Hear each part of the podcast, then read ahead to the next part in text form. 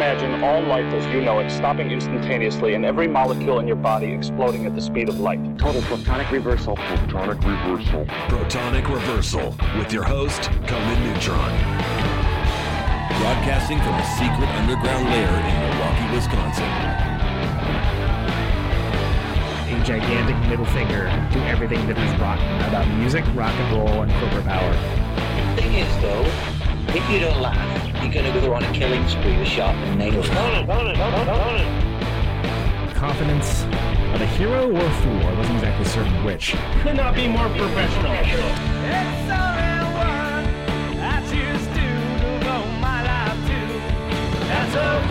It means something. It means something.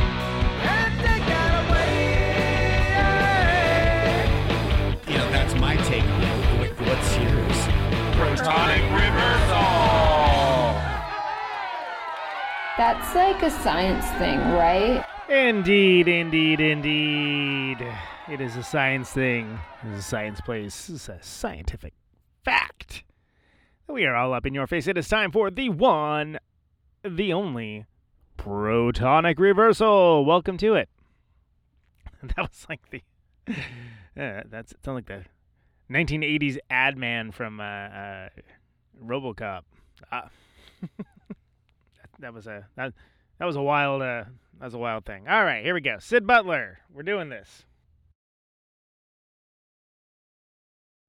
Hey, hey, Hey, man, can you hear me? I can. Yes.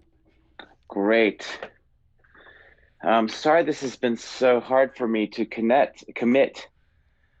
Uh, ho- homeschool has kicked my butt a bit. Yeah, understandable. I mean, there's a lot of there's a lot of untold stories in rock and roll, and not the least of which is that parents are now teachers, as well as is uh, one of the big ones, really. Yeah, it's really it's for me. It's the like, hey, Dad, can you get me this?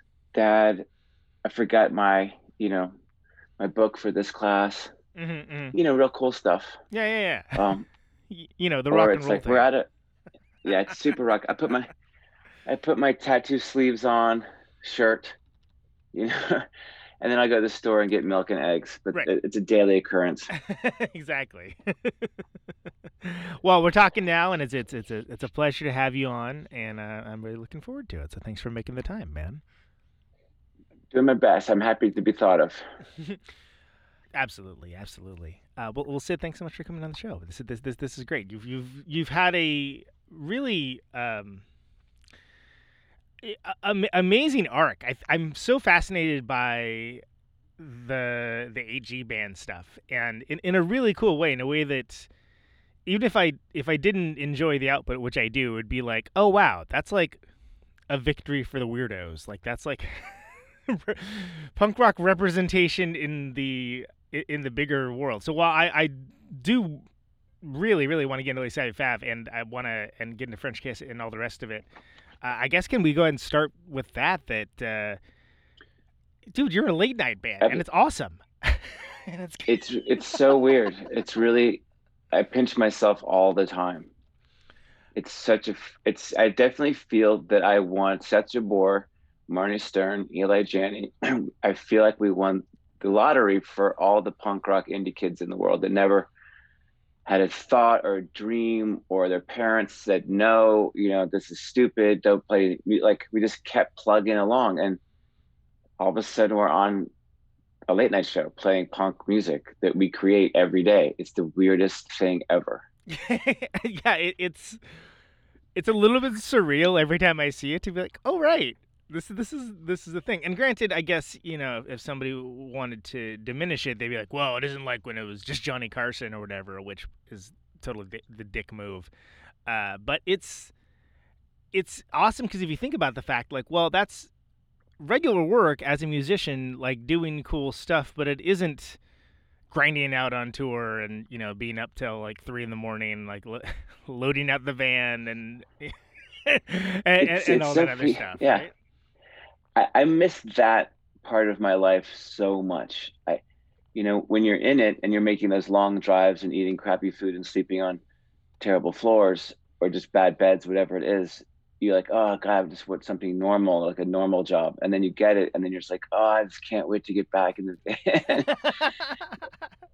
so it's definitely a, a grass is greener, but I'm I'm not complaining at all. I, I you know, Fred Armisen pitched this idea to Seth Meyers, and he went for it, and you know, I can't thank those two enough, but you know, it, it happened really fast, and just you know, it, it was crazy how yeah, it happened over, over like two weeks. That's really wild. So, Um, and, and of course, you know, you got you got Eli in there, uh, as you mentioned, Marnie, um, which was also just uh, as a huge Marnie Stern fan. When uh, when I saw that, I was like, "Whoa, that's awesome! that's like so cool." How did that uh, group of people end up being? If it came together that quickly, like how, how did that? I mean, that's got to be like a whirlwind, right? I mean, how, how did that all come to pass? So basically, in in I was in. So I got a call from Fred Armisen one day saying, "Hey, do you know any guitar players that would want to be in a punk rock late night band for Seth Meyers? We're pitching it." Incredible To sentence. NBC. Yeah. Yeah. And I said, "Oh my God, yes, Seth Jabour from the Savy Fav is the best guitar player."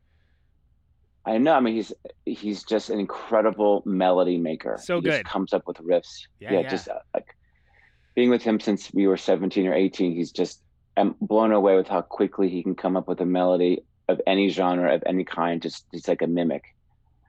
And so Seth, I mean, Fred was like, "Oh yeah, he's perfect," and he hung up the phone and the conversation lasted about 25 seconds. And then that was probably in october.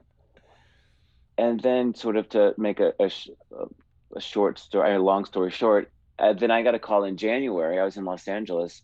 And when the producers of the show said hey listen you know i'll see you on tuesday. I was a saturday night um, at rehearsal. And i was like what are you talking about? I run a record label. I have employees i Yeah, yeah. coming out right. He's like, you're not sitting I- around waiting to be I- activated like a robot. Exactly. yeah and he was very blunt and he basically said you'll be one of 60 musicians playing music on television you'll be playing whatever you want with a bunch of punk rock kids i'll see you on tuesday and hung up the phone Oh, wow. and i went back into the restaurant with my wife and said well i guess i'm getting on a plane and i'm not going to be the you know try out for the bass player for the show uh, and then we went back to new york and it was me and Eli and Seth and Fred at the time. We didn't have a drummer, and we worked on the uh, closing theme.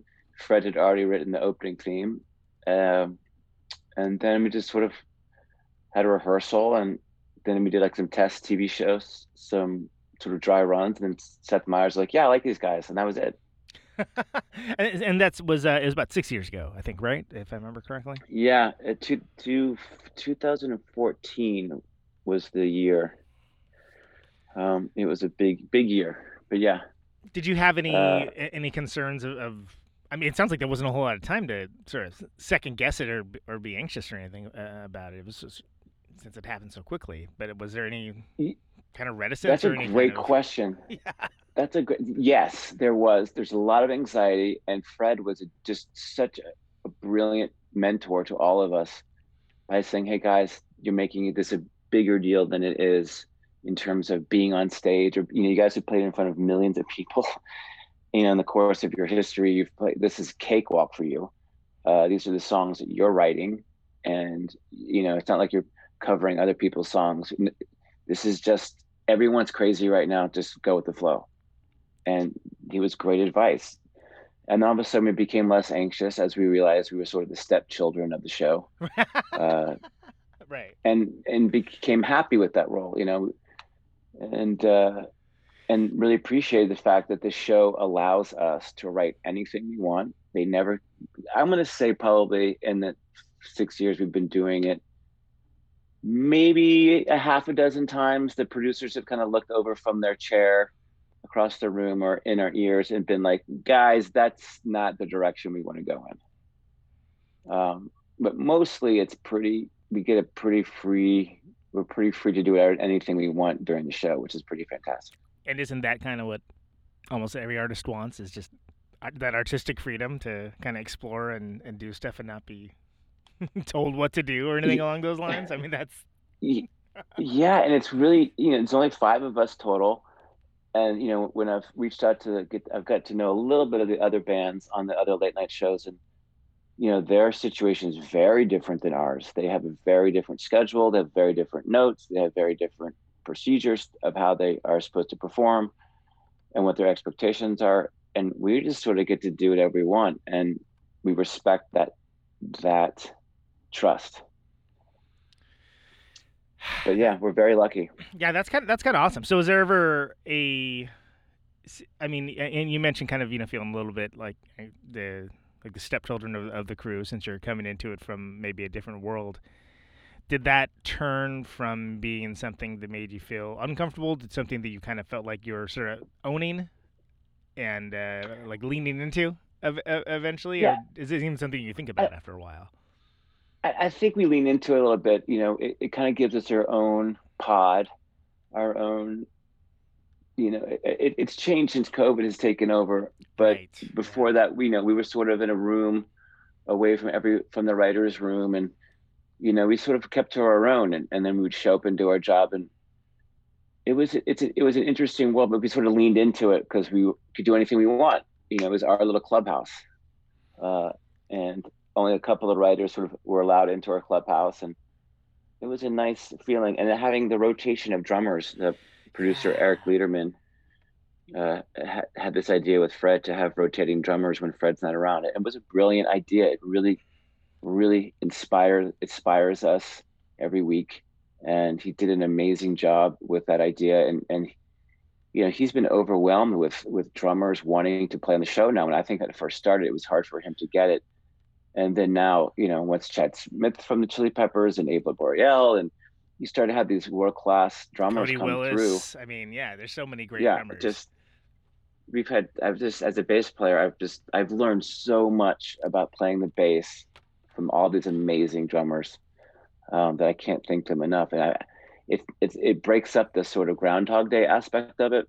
So you know we have a new drummer, she comes in, you know, or he comes in, and how they play defines how we write that week. And right.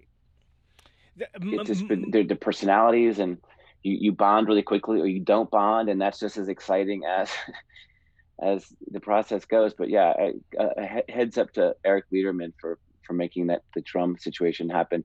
And now we're getting managers and drummers being like i you know i want to be on the show. And it's like dude just because you're a great drummer doesn't mean you can be on the show. It's he's now he's got a long list of people that are booked and um, people cancel all the time. But yeah, it's a big it's an interesting twist. Well, because it's alchemy, right? I mean, especially with the rhythm yeah, section. Exactly.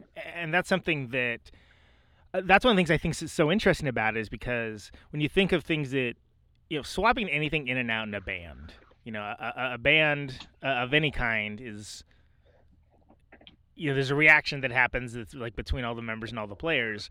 But one of the fundamental things that changes a band often is the drummer.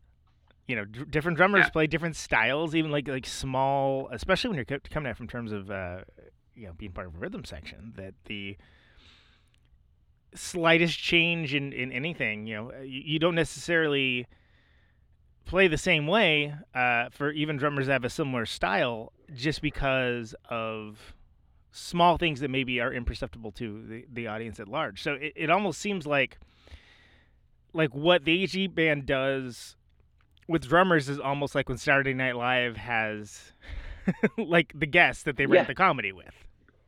It's a great point. It's exactly right. You know that, that there's some great church drummers that come in, and they're such good drummers, and they're that we stop and just watch them play Right. you know, right, right. They're right. just like, what do you? That is amazing. What you're. None of us have ever played with the caliber of some of these drummers. They're just phenomenal drummers, but they're not used to playing on television, or they're not used to writing. You know, they chart all. We don't chart our music. We just like take little clip right. notes and like, okay, this yeah, song yeah. sounds like a Fugazi song, or or this song sounds like a Cure song, or Smith song, or yeah. a Motorhead song, and they're like, I've never heard of these bands. so there's no there's no context. There's no frame of reference for it, right? So yeah, yeah, and and our shorthand is so fast that we're writing songs in like ten minute bursts. Yeah, that we know exactly what how the framework of a Cure song or, or a Minor Threat song is, and they're I mean, one of my favorite stories ever was there was a drummer that came in. There was this amazing jazz drummer, and we're like, "Oh, I have to play like a Who song, like a My Generation Who song, like Big Phil's in the beginning." And she was like, "Who are the Who?" And we thought that she was kidding. right? Yeah, because I did And- not know the Who. I mean, come on. yeah, yeah, the Who. But to be, you know, respectful of her her process in her life, she grew up in a small town in Illinois. Then she went to music college for jazz. Her family were jazz people. There was no access to the Who. She didn't listen to the radio stations that the Who would be on, and she kind of threw it back in my face, and she was like, "Oh, have you ever heard of blah blah blah?" You know? Yeah, like, yeah, "No." right. Yeah, yeah. I'm sure she And has like, other influences that not everyone's Yeah. gonna know. Yeah. and I was like, "Touche, you got me." Like, anyway, you should know who the Who are. yeah, yeah, yeah. You might like it. Yeah. you know, I understand if you don't know who Rites of Spring are, but you should know who the Who are. right. well, Yeah. so and, and when you're yeah, when, and it, it seems like there's a combination of you know not having tons and tons of time to belabor the compositions and, and like you know overthink them or, or, or put too much about it. It kind of seems like you you might fall into like a, okay, first decision is best kind of thing.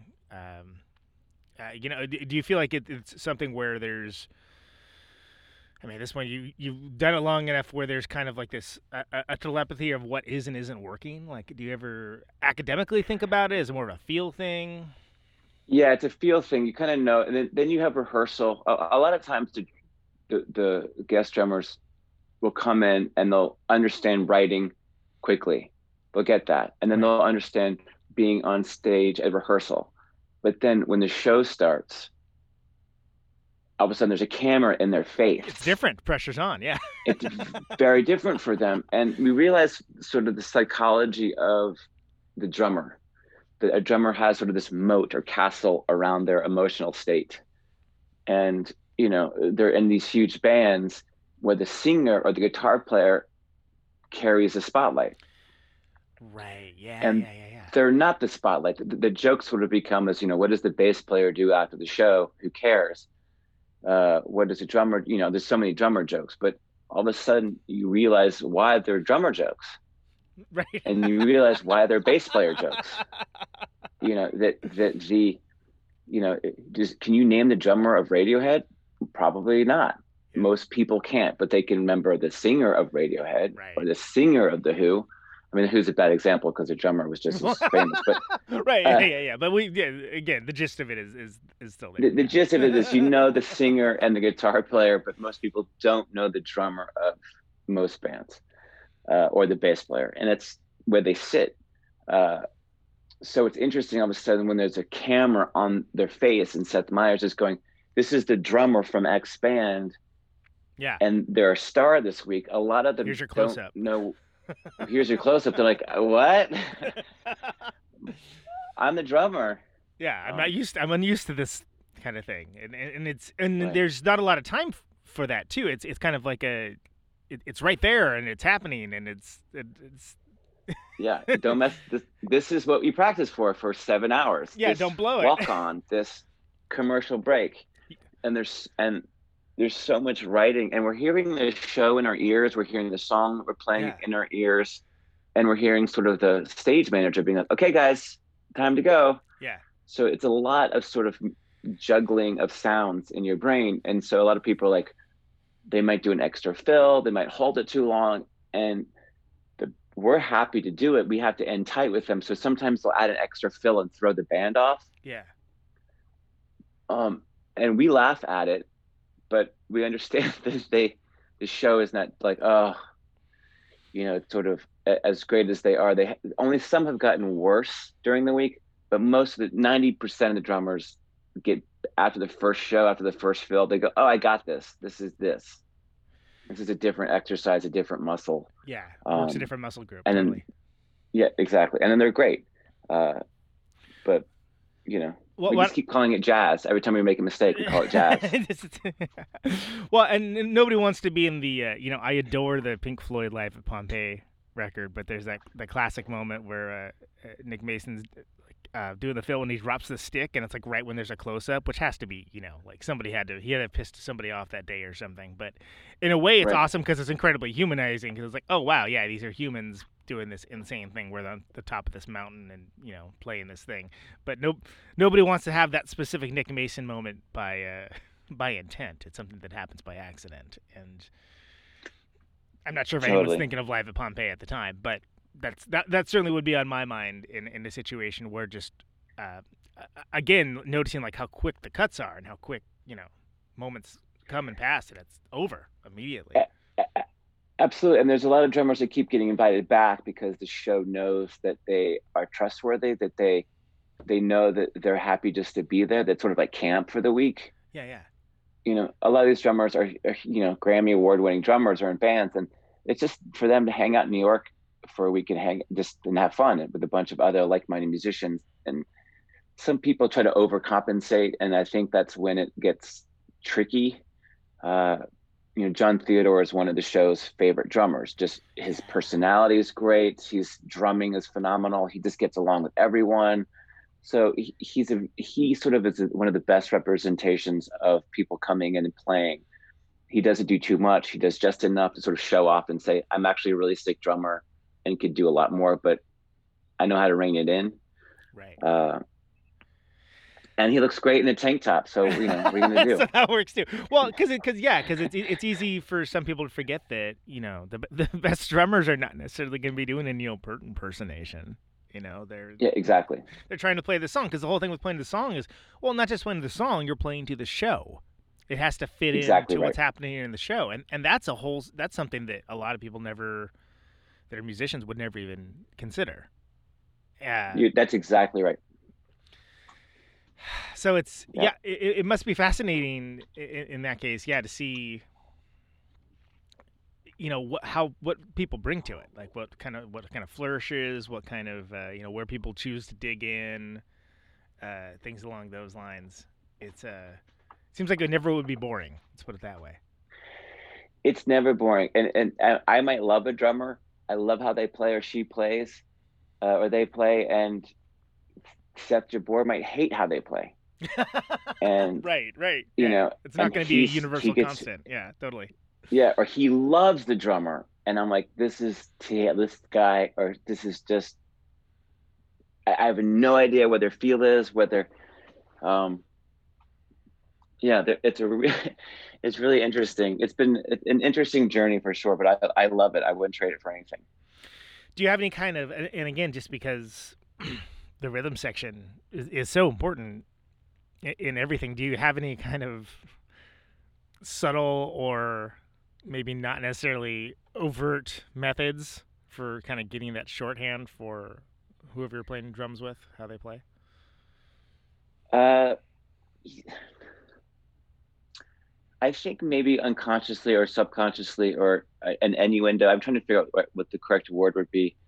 I kind of say, I'm going to play as least like I'm just going to hit your kick drum. My bass lines will be so stupid and so easy that my bass drum, my my bass lines will just be a representation of like you, I, I'll try to shift into how you play rather than you you try to shift into what we're doing right. It's easier for me to shift into their style now after years of playing with so many different drummers then i want to make we all want to make them feel so comfortable so quickly. Yeah.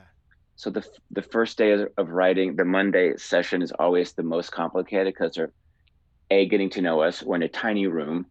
They might not know who we are how we play what we're referencing then they have to learn the show then they have to learn all these things are overwhelmed on the first day so we just try to make the dumbest songs possible on mondays Mhm. um, and then usually by thursday we're, we're actually writing songs i'd be like this should be on a record this is so good yeah, like you're not you're not going to jump out with some Jaco Pastorius stuff uh, when you're still Yeah. learning how everyone's playing together. yeah exactly that yeah so that and that's you know man so so how long how long do you go as a session like for for each day like you know there, there's a certain time when a band hits a wall right where you know there's nothing more being done Yeah, Mondays are usually the hardest days. So we, we in theory, we roll in about twelve or twelve thirty, um, and then it pretty much we break about three for lunch, um, and then we go back for hair, makeup, and then we have rehearsal, and then we have about a 15 minute window, and then there's the show. So Mondays are sort of like a packed, you know, you might have a 10 minute break or 15 minute break here and there, but it's pretty focused. We're all pretty jacked up on coffee. Uh, Thursday, it's a much easy. It's a you know, it sort of gets easier during the week in You're theory the groove of it at that point. Yeah, you. when they groove.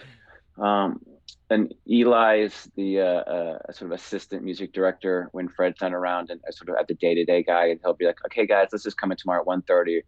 or you know, everyone seems to get it, so we'll have an easier day on Thursday. Um, so it sort of gets it just starts out really tough, and then by Thursday, it's sort of like last day of school kind of thing. Have you? And the, the no need for names mentioned, but have you ever had a Monday where you're like, well, let's see how this goes, I guess. Oh, you know it's in. You know it's in. We call it the back sweats. Right. You know it's in like five minutes. Like, oh, it's gonna be a long week. It's gonna be this. Uh, You're, you're yeah. gonna be Ernie at that It ha- yeah. It it it hasn't happened that often, but when it does, you're just like, this is. It's a very quick glance. We just quickly look around. Like their personality just doesn't fit. Their jokes are slightly off. yeah. you know they're slightly uncomfortable they're slightly sexist they're slightly you know Yeah. they're slightly right wing and you're just like really you believe in that you were you're a flat earther okay well um we don't know what to say and why have you watched the show have you Yeah, yeah. the sh- Why are you doing this again? Exactly. Yeah. yeah so okay well this is gonna be a fun week and then you just try to really be kind to them in their process uh, but you know Do you just kind of zero in on what you think you might you do have in, in common, or do you just try to work work through it? Like what I mean, what you're kind of locked into a situation at that point. So yeah I, i'm gonna say only one one person was a complete and they actually didn't make it through the week really, um, so that was sort of sad unfortunate but other other than that it's been just a fun amazing interesting process that has just been great it's been a great part of my conscious life as a musician yeah. I mean, from the outside, it, it just there's a definite feel of. I mean, you guys are doing the work. You're doing work, but it, it, it looks like it doesn't look like anyone's having a miserable time. It looks like it's a blast, and that's kind of gives it a unique energy that not not that other late night bands are necessarily slogging through it and you know slapping on a fake smile or anything, but like just the vibe of it because of, of the way the, the band works and the, the type of music that's being played and the, and the people that are playing, it it has a different feel to it in a way that's very unique.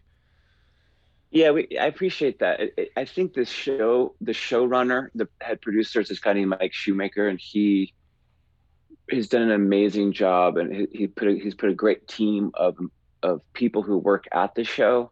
The energy there is very light and warm and loving, and people all know each other's names, and they're very respectful, and it definitely it feels like a family with everyone, not just in the band, but also the grips and the lighting guys and the camera guys and we all get along um, so it feels like every show is exciting and fun and i think that goes all the way to the top of the show uh, but then you have all these sort of sub levels and it is fun and you know marnie is hysterical and eli is really you, you know these guys in this band are just such a bore. It's one of the funniest people I know. And believe me, I think he's the biggest asshole, but I love him to death.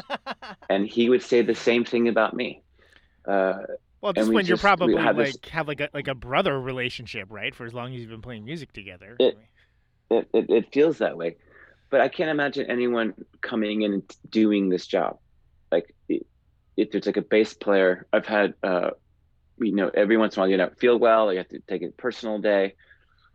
Um, and we've had sort of rotating musicians that have come in and they've done a great job, but it, it's not the chemistry that we have as a band. It, I think it'd be very hard for people to come in and take our job from us. Right, because there's yeah, because because there's there's a thing where certain elements can change and and it works, and it's it's continues being the overall entity. But there is the how many things can you change out before it becomes something else, or before it like loses some degree of cohesion, or, or uh, changes into something else. Really. Yeah. Yeah. So, but yeah, we all. I think that you know, I think there's a reason why most of the staff on the show has remained. Uh, a couple of comedy writers have left, but in general, it's been the same the same people on the show for the last six years. You know, it's it's a fun place to work, and they they treat us well. What's the thing that you? Is there anything you wish you could uh, go back and and tell an earlier Syd about about doing this? To give give a little advice. Yeah, I would say looking back to not. I took it really my ego in the beginning, I would have told my ego to just chill out. Like just really enjoy it. I think I was really uptight. I think we were sort of uptight the first year. Um, and we were also told we would probably be uptight the first year. Fred was like, you guys are going to be uptight. Don't worry about it. But just slowly try to let that go. And, and I wish I was able to walk in a little more relaxed. Day one, and yeah, a little more relaxed. Like this is they don't. We're the step kids. It's cool. We're happy to. I'm happy to be a part of the. You know, picked up and taken to the restaurant too. You know, it's it's Seth's show. Seth is brilliant. He's funny. He's really sharp. Uh, I'm impressed all the time with how sharp Seth Meyers is, and it's not the 8G band show. It's not a Les show. It's not a Marnie Stern show. It's not a Girls Against Boys show. It's this Seth Meyers show, and all of it is on his shoulders. In the course of the years, he's just risen to the occasion and to the challenge. I, I, I've never seen Seth once be in a bad mood. I've never seen him once snap at someone. I've never seen him be rude to a guest. He's been direct and honest. He's great with the audience uh, when we were in the studio, he does a Q&A with the during one of the commercial breaks. It's the longest break. It's about seven or eight minute commercial break. And he does a Q&A with the audience. And 80% of the questions are the exact questions he gets asked every day. Which is like and, the equivalent of the, of the uh, you know Steve Albini being asked about recording in utero or something. Okay, here it comes. It, it, exactly, and and to give Seth Meyers you know, over Albini, I'm sure Albini would go say, "Go fuck yourself."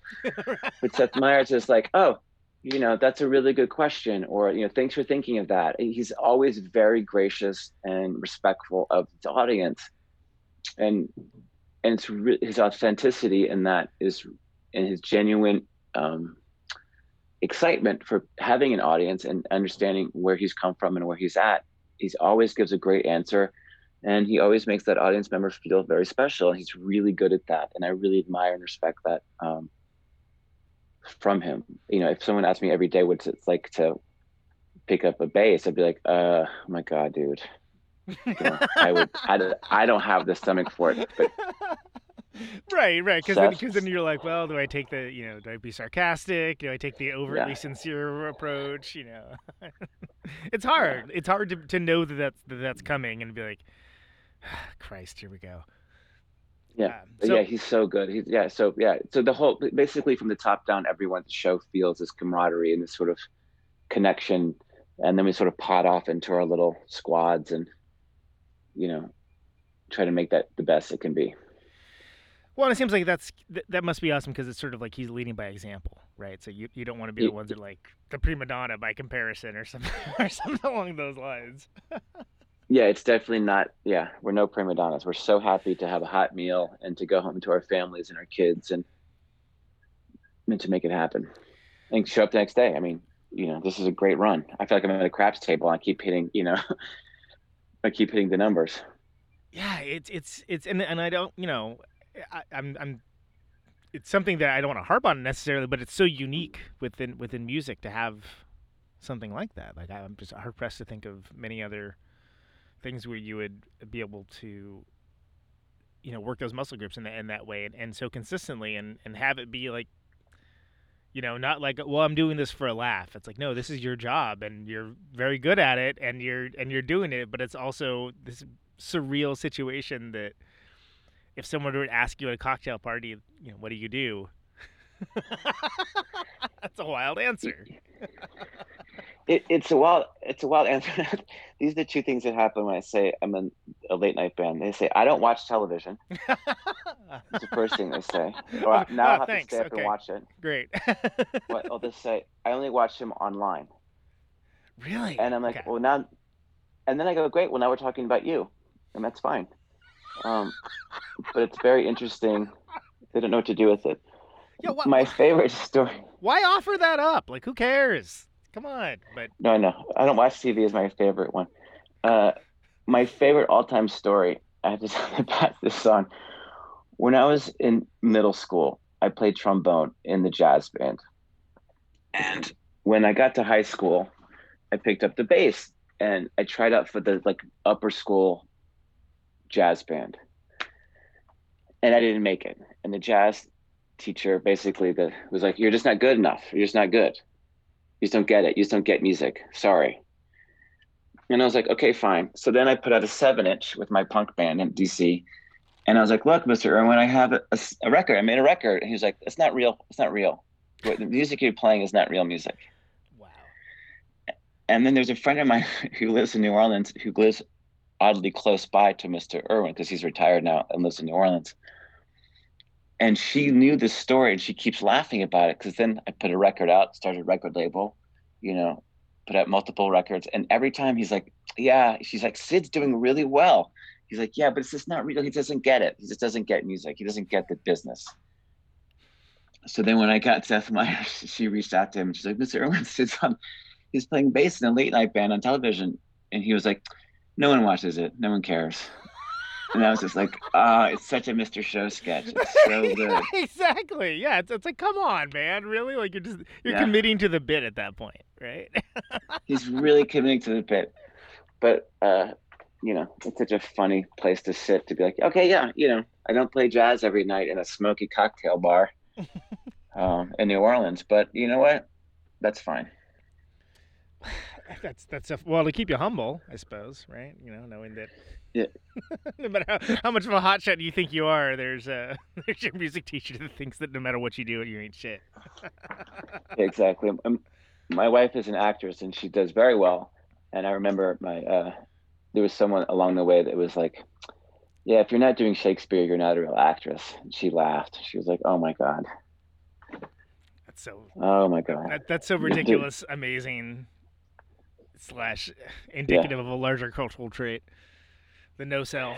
Yeah, I mean, yeah, you know, she was she's an Emmy-nominated actress. She was has done very well for herself, and you know, more people watch the show that she's been on than you know, watch many many shows. So, or many many Shakespeare festivals. So, I'm very proud of her. Yeah, exactly. Who's who's watching the Shakespeare festival? Really? I mean, no diss, no diss to Shakespeare, like obviously, but it's like, come on. I mean, that that's that's the indie cred of theater, to be sure. Yeah, exactly, exactly, exactly. I, I so I'm a hugely Savy Fav fan. I realize we actually haven't talked about like Savy Fav at all, like even a little bit. Uh, can do you mind uh, kind of going through some of the records and kind of re- and going through some of that with me? I'm, I'm happy to. Cool. So the the first one, which I went I went back to, I, I kind of came in right after right after Cat and the Cobra, and, and actually I think it was when Rome Upside Down came out. Right. My, my introduction to Les Savy Fav was I was in I was in Chicago for uh for work or something along those lines. I can't remember. And I was talking to someone at uh, a friend of mine at a shellac show, and I was like, "Oh, I'm gonna go over to the Empty Bottle and go see the Dismemberment Plan." To which she said, "Make sure you get there in time to see Les Savy Fav." I was like, "Really?" It's like, That's very nice. she, she was like, "You will not regret it. You will really enjoy it." I'm like, "Okay." And this is someone who I trust, so so I did.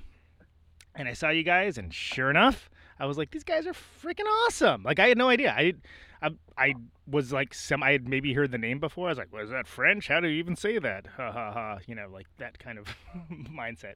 And- Right. and you guys blew me away. So it, it was something where there's a certain mindset that uh, to have to have a band like that, and, and when you have a a front person who's as engaged in that way, and Right. just incredibly incredibly sharp. Like uh, how Tim is incredibly uh, present and, and and thoughtful too. You almost expect to see like like a David Yow ripoff or like a Iggy Pop ripoff or something, but that's not what he does at all. And it's something that brings in the crowd immediately, and it's something that that wouldn't matter if the band wasn't, you know, shit hot tight and and ripping it up, and the songs weren't good, but. You know, it, it was quite it, it- that band is qu- is quite the package of personalities and quite the package of players, and it's something that I think is, you know, I, I hope that uh, I hope that people know because it kind of seems like that era of weird music is sort of downplayed in terms of this. Uh, you know, there's almost like this '90s fetishism uh, now going on, Right. which, which which is interesting. And it it just when I think back to it, I think Les Fav is one of the definitive bands of that decade. And That's very kind of you to say. so I mean, and, and of course, it, you know, it didn't necessarily start off like that, but it, it's. I, I just kind of like to start off from the beginning. You guys were uh, uh, Rhode Island School of Design uh, or- origin, right? That's that's how it all came together. Yes, we all went to Rhode Island School of Design um, and met there. We were all sort of playing in different bands there in different projects. Uh, Tim was in a band called Mr. Belvedere. And I would totally go see a band called Mr. Belvedere. That's an Yeah. amazing name. yeah, he was the singer of a band called Mr. Belvedere. And then we sort of sort of formed Les Savy Fav uh, as just a way to sort of like distract ourselves from work at school. Um, it wasn't, uh, you know, we didn't really want to be serious. It was just, you know, some there were these great bands that were in Providence at the time. Uh, this band called the Hydrant Terror, Six Finger Satellite, and there was a nice blend of bands from RISD and Brown that were sort of Lightning Bolt sort of started at the same time. And there was this great, the guys in Lightning Bolt had this 11,000 square foot warehouse space downtown. And they would just have parties every weekend and bands would play. Uh, and, you know, touring bands would come through and they were like, okay, let's Fav, you play with so and so and we'll have like tricycle racing because it was this huge loft. or we'll have spot, wrestling yeah, or we'll can- have You can yeah. do crazy things with it when you got a big space like that. Yeah. so to sort of play in a band in college it was sort of your college like hey let's drink beer hang out with other bands that are touring through and support the local scene it, you know those guys were great at creating this world at fort thunder was the name of the space Fort Thunder. Yeah, I think I couldn't, I Uh, couldn't think of the yeah. name, but I, I am familiar. Yeah. And we wanted, wanted to be a part of that so we started a band and you know we and all of a sudden we made we recorded some songs and then we sent this tapes out like all the other bands do and then some people were like hey this is actually pretty good and then we went to we went on tour but then after a sort of small tour which is a whole other chapter of my life but uh, then tim moved to new york to get a real job and we all sort of followed suit and sort of kept the band going just, just as something to do.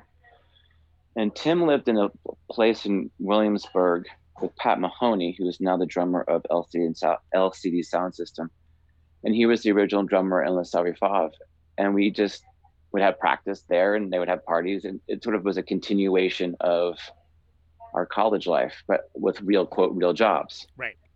And then Savy Fav started to sort of carve out its name as the Yeahs came up and as Interpol came up and the Strokes and all this these scenes sort of came up and it sort of mirrored or reminded us of the days in Providence where we would be asked to play on these shows with these bands that were sort of on their way up or coming through or you know we knew that we were not going to be the Yeah Yeahs or the Strokes but or the Interpol or whatever those bands were we were just sort of these art kids that just wanted to have a good time at a show. Um, we sort of weren't thinking about a career as like a I'm a professional musician. Right, right, and, and that's in in that in that vein. Like it almost seems like there, was in the Bay Area, it, where I'm from Oakland. it, it, the A minor Forest and the fucking Champs were very similar. The fact that they always played support for like the awesome band that was coming through, and it was something where it's like, oh, cool, that's going to be awesome because I know that you know. A minor Forest or, or, or fucking champs are going to be incredible as well, and it, and it's something where it's a uh, like a shine theory, right? Everyone makes it, themselves look everyone makes it- the great, others exactly. look better. Ah, sorry. Yeah, and, and Tim Green is the best from the fucking Champs. Those yeah. guys are awesome. Um, I actually have a totally random story. We had the same birthday. Really? Okay. um, and we we grew up in DC together. And there was a moment when we were at this bar called Dante's, and everyone in the bar had the same. We were all born on August fifteenth, Wow. and it was kind of creepy. That's like a Twilight Zone guitar episode player- or something. Yeah, it was super Twilight Zone. The guitar player from this band, Circus Lupus, his name is Chris. His birthday is August fifteenth. Uh, uh, Craig Wedren from Shudder to Think, he's August fifteenth. Um, so the, all these DC, that this guy Joey P, I think, is August fifteenth. So basically, it was kind of freaky that everyone in this room all had the same birthday. Yeah, that's really weird. Anyway, yeah. that that doesn't happen very often. Uh, although I, I will say that uh, uh, Craig's been on the show, and uh, I, I do I do know I do know Chris Thompson too. So that's a small world. I get to punk rock, right? It's, of course, it's a small world. yes, small world.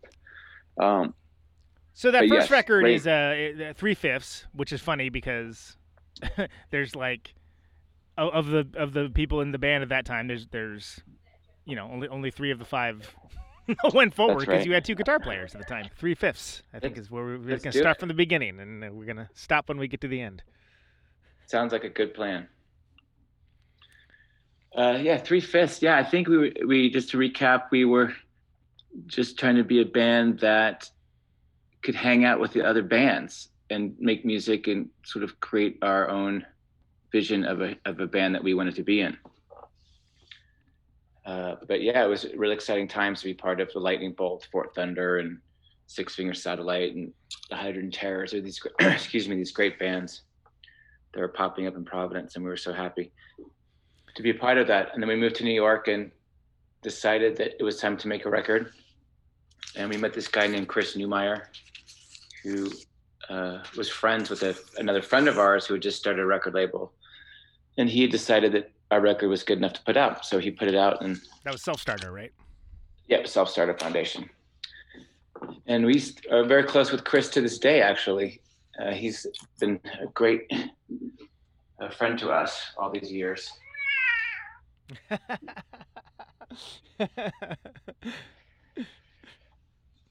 We have a cat that I hate, but we have. we have a, you have a cat that, that really wants to be in on the discussion. I think is what it sounds like to me. It, she does. She also wants to be in the discussion every morning at 5:30 in the morning. yeah, I I, I I know that. Uh, I know those feels very well. Where Yes. it's like, why are you activating right now? This is not for you. Yeah, we. It's funny if I say I have a kitten, people are like, "Oh, I'll take a kitten." If I say I have a cat, you want a cat? They go, "No." It isn't cute when they get older, right? No, they're not cute when they get older. But she's a sweet cat. I have a soft spot for her, but she does. Every morning at 5:30, I want to throw her across the room. yeah, yeah. It, it- it's amazing how how cats can simultaneously be like so nocturnal, but then- then also so incredibly active at you know the Yeah. the worst part of the morning, where you're just like, oh, God, why? My favorite Yeah, now is uh, you, you just see him like snoozing like all day, like resting up for you know the evening lays about. Yeah, agreed. That's her in a nutshell. All day, sleeping on our bed. what are you gonna do? Cats. what are you gonna do? Cats, exactly. if I remember right, uh, did, was that that was the one where you had the uh, the shower caps, Yes, that's right. which is which is a pretty clever little, extra uh, thing. What, did, was that just like a hey, let's do something cool with this uh, kind of thing? Was there another idea behind it? I think there's a couple ideas behind it. One was we wanted to do something unique and sort of artistic. And the, I think Chris came up with the idea. I'm pretty sure he came up with the idea of the shower caps. Uh, it was a great idea conceptually. Uh, now I think the records are unplayable because the, the, you know, whatever plastic resin or something is in the shower cap does not. D- didn't didn't Go well age well. Yeah. If you can find one on eBay that plays, congratulations. Hi. Sweet. Um, but yeah. Chris, I think you know they were like multi. It was also just cheaper. Like you could just get the vinyl made for a certain price, and the shower caps you could buy in bulk, so it was actually cheaper than getting the cardboard. Yeah, the the packaging. Uh, Yeah. the packaging's a hell of a lot cheaper for sure. That that almost reminds me of like a, I think it was a was a Tumor Circus that had the the collector's record that had a hole drilled in it, so you could even play it, like like the ultimate collector's item. Right. Oh, I like that. I never, I never knew that one. Yeah, that was the uh, it was um. J- uh, James Tornay from King Snake Roost and Steel Pole Bathtub with Jello Biafra, and yeah, you couldn't even actually play the record, but it, it was sort of like a statement on like the collector's The market. collectors, Yeah, yeah. yeah, yeah, and, and the, the the fetishist item, if you will. Right. That's that's very clever. So yeah, and that one had uh, Je t'aime, it had uh, Blackouts, False Starts. It's some songs that kind of still you guys would still pull out uh, live like all, all through the years. Like it, it, it endured as something. And the reason why I say that, especially when there's a you know any kind of lineup change or not that there was like not that you guys were playing ska or anything, but like stylistic shifts. Sometimes it tends to be a, a tendency to abandon uh, older material. But I always appreciated that as a, as a catalog band, like you guys would still pull those out when appropriate, and it, it still sounded, it still sounded vital, like it still worked, like within the rest of the set. Was it? Well, I appreciate that. Yeah, I, I think that there, this. I mean, as long as Seth is playing guitar, we just would always try to keep those songs. I mean, we wrote them and we, loved them. I think that since Les Savy Fav wasn't cranking records out, that we sort of really cared about the songs that we wrote. Uh, and going on tour or just being like, hey, you know, maybe someone from that's here to see us is 45 years old and was there from the beginning. So let's play a song from that era as well and it just helps us complete our set list a little easier. It's like, okay, two songs from Three Fifths, two songs from Cat and the Cobra, two songs from Rome, and then you know four or five from the most recent records. But they're just fun to sort of dig up, and they sound fresh when we go back and like, oh yeah, how was that? Oh yeah, Je t'aime, that was so much fun. How does it go again? Right, right. Yeah, and it, it, and it- some, yeah, I was just gonna say, it seems like you were like would put sets together, uh, almost like you're making a comp tape or something, like like like for other music fans, other music nerds. yeah, we definitely that's how, that's our definitely our approach. It, it's not just like here's our new record. I hope you like it, and we're not gonna play anything off the old ones. Yeah, and if you don't, pound sand. Yeah, and some of the songs on the newer records we we played once and we realized they were just meant for recording. They weren't really good live. Oh, And so we sort of since we cared about the live show, we care about the live show so much that we're like, okay, what songs are the best live that will keep people's attention for 50 minutes? Well, and and those are, you, know, that's the that's the difference between making records and playing live, right? You don't, you, if you have a deep catalog too, that you don't have to play every single song, and you also having the awareness of knowing when something is working and when something doesn't live, or when something like not that it isn't working, but just yeah, that was fine, as opposed to like yeah, but this one rips.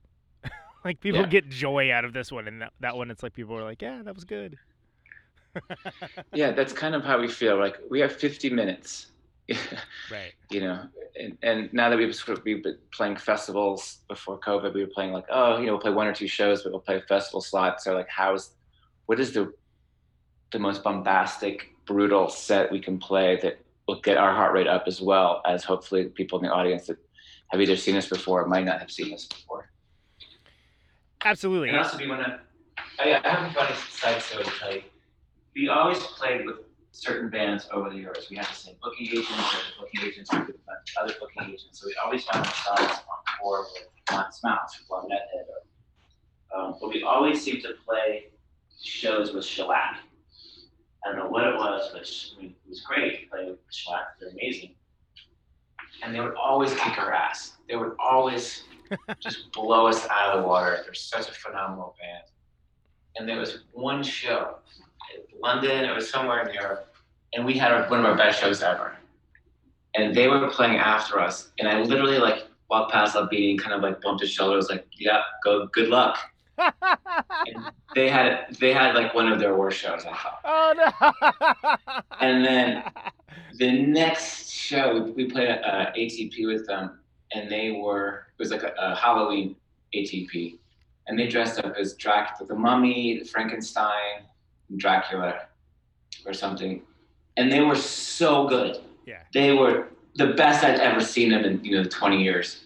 And Ali walks off stage and he was like, "Yeah, good luck with that one." it was such a good touche. It was. I laughed so hard. I was like, "Yeah, you got it. You guys are back on top." It was such a, a nice moment. But yeah, we try to have the bangers ready to go in our pocket. But yeah, Steve, it, the, the whole aesthetic, like, it came out and just were perfect. right. Everything about them were the costumes, how they played, the vibe was perfect. And then I just remember smiling to myself, going, God damn it. That son of a bitch. you son of a bitch.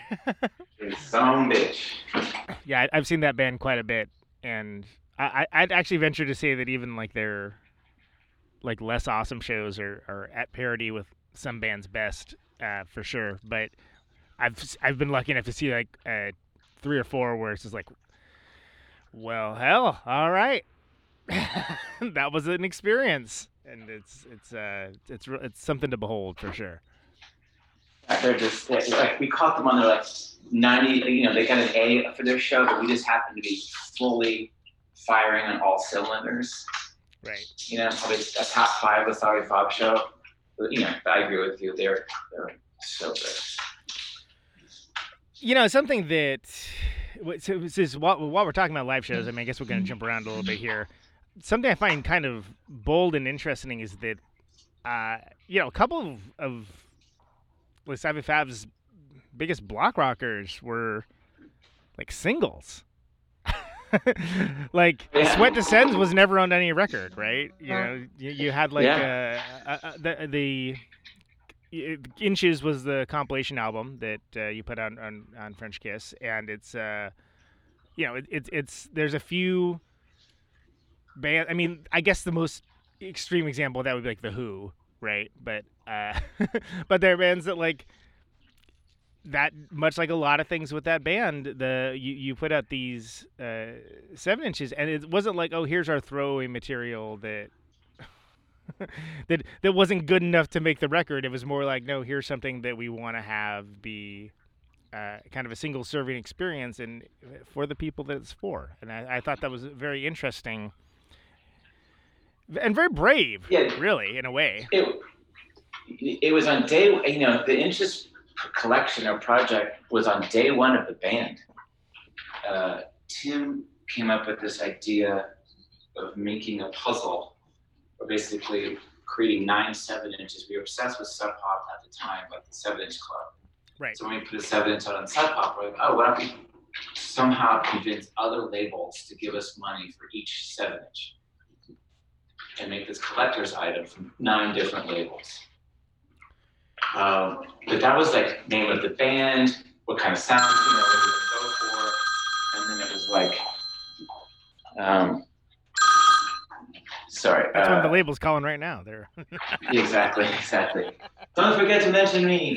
Uh, but it was really a situation of like right away this idea launched. So then we were sort of bound as a band, sort of during the darker times or the times when we were communicating as, as well as we should have been.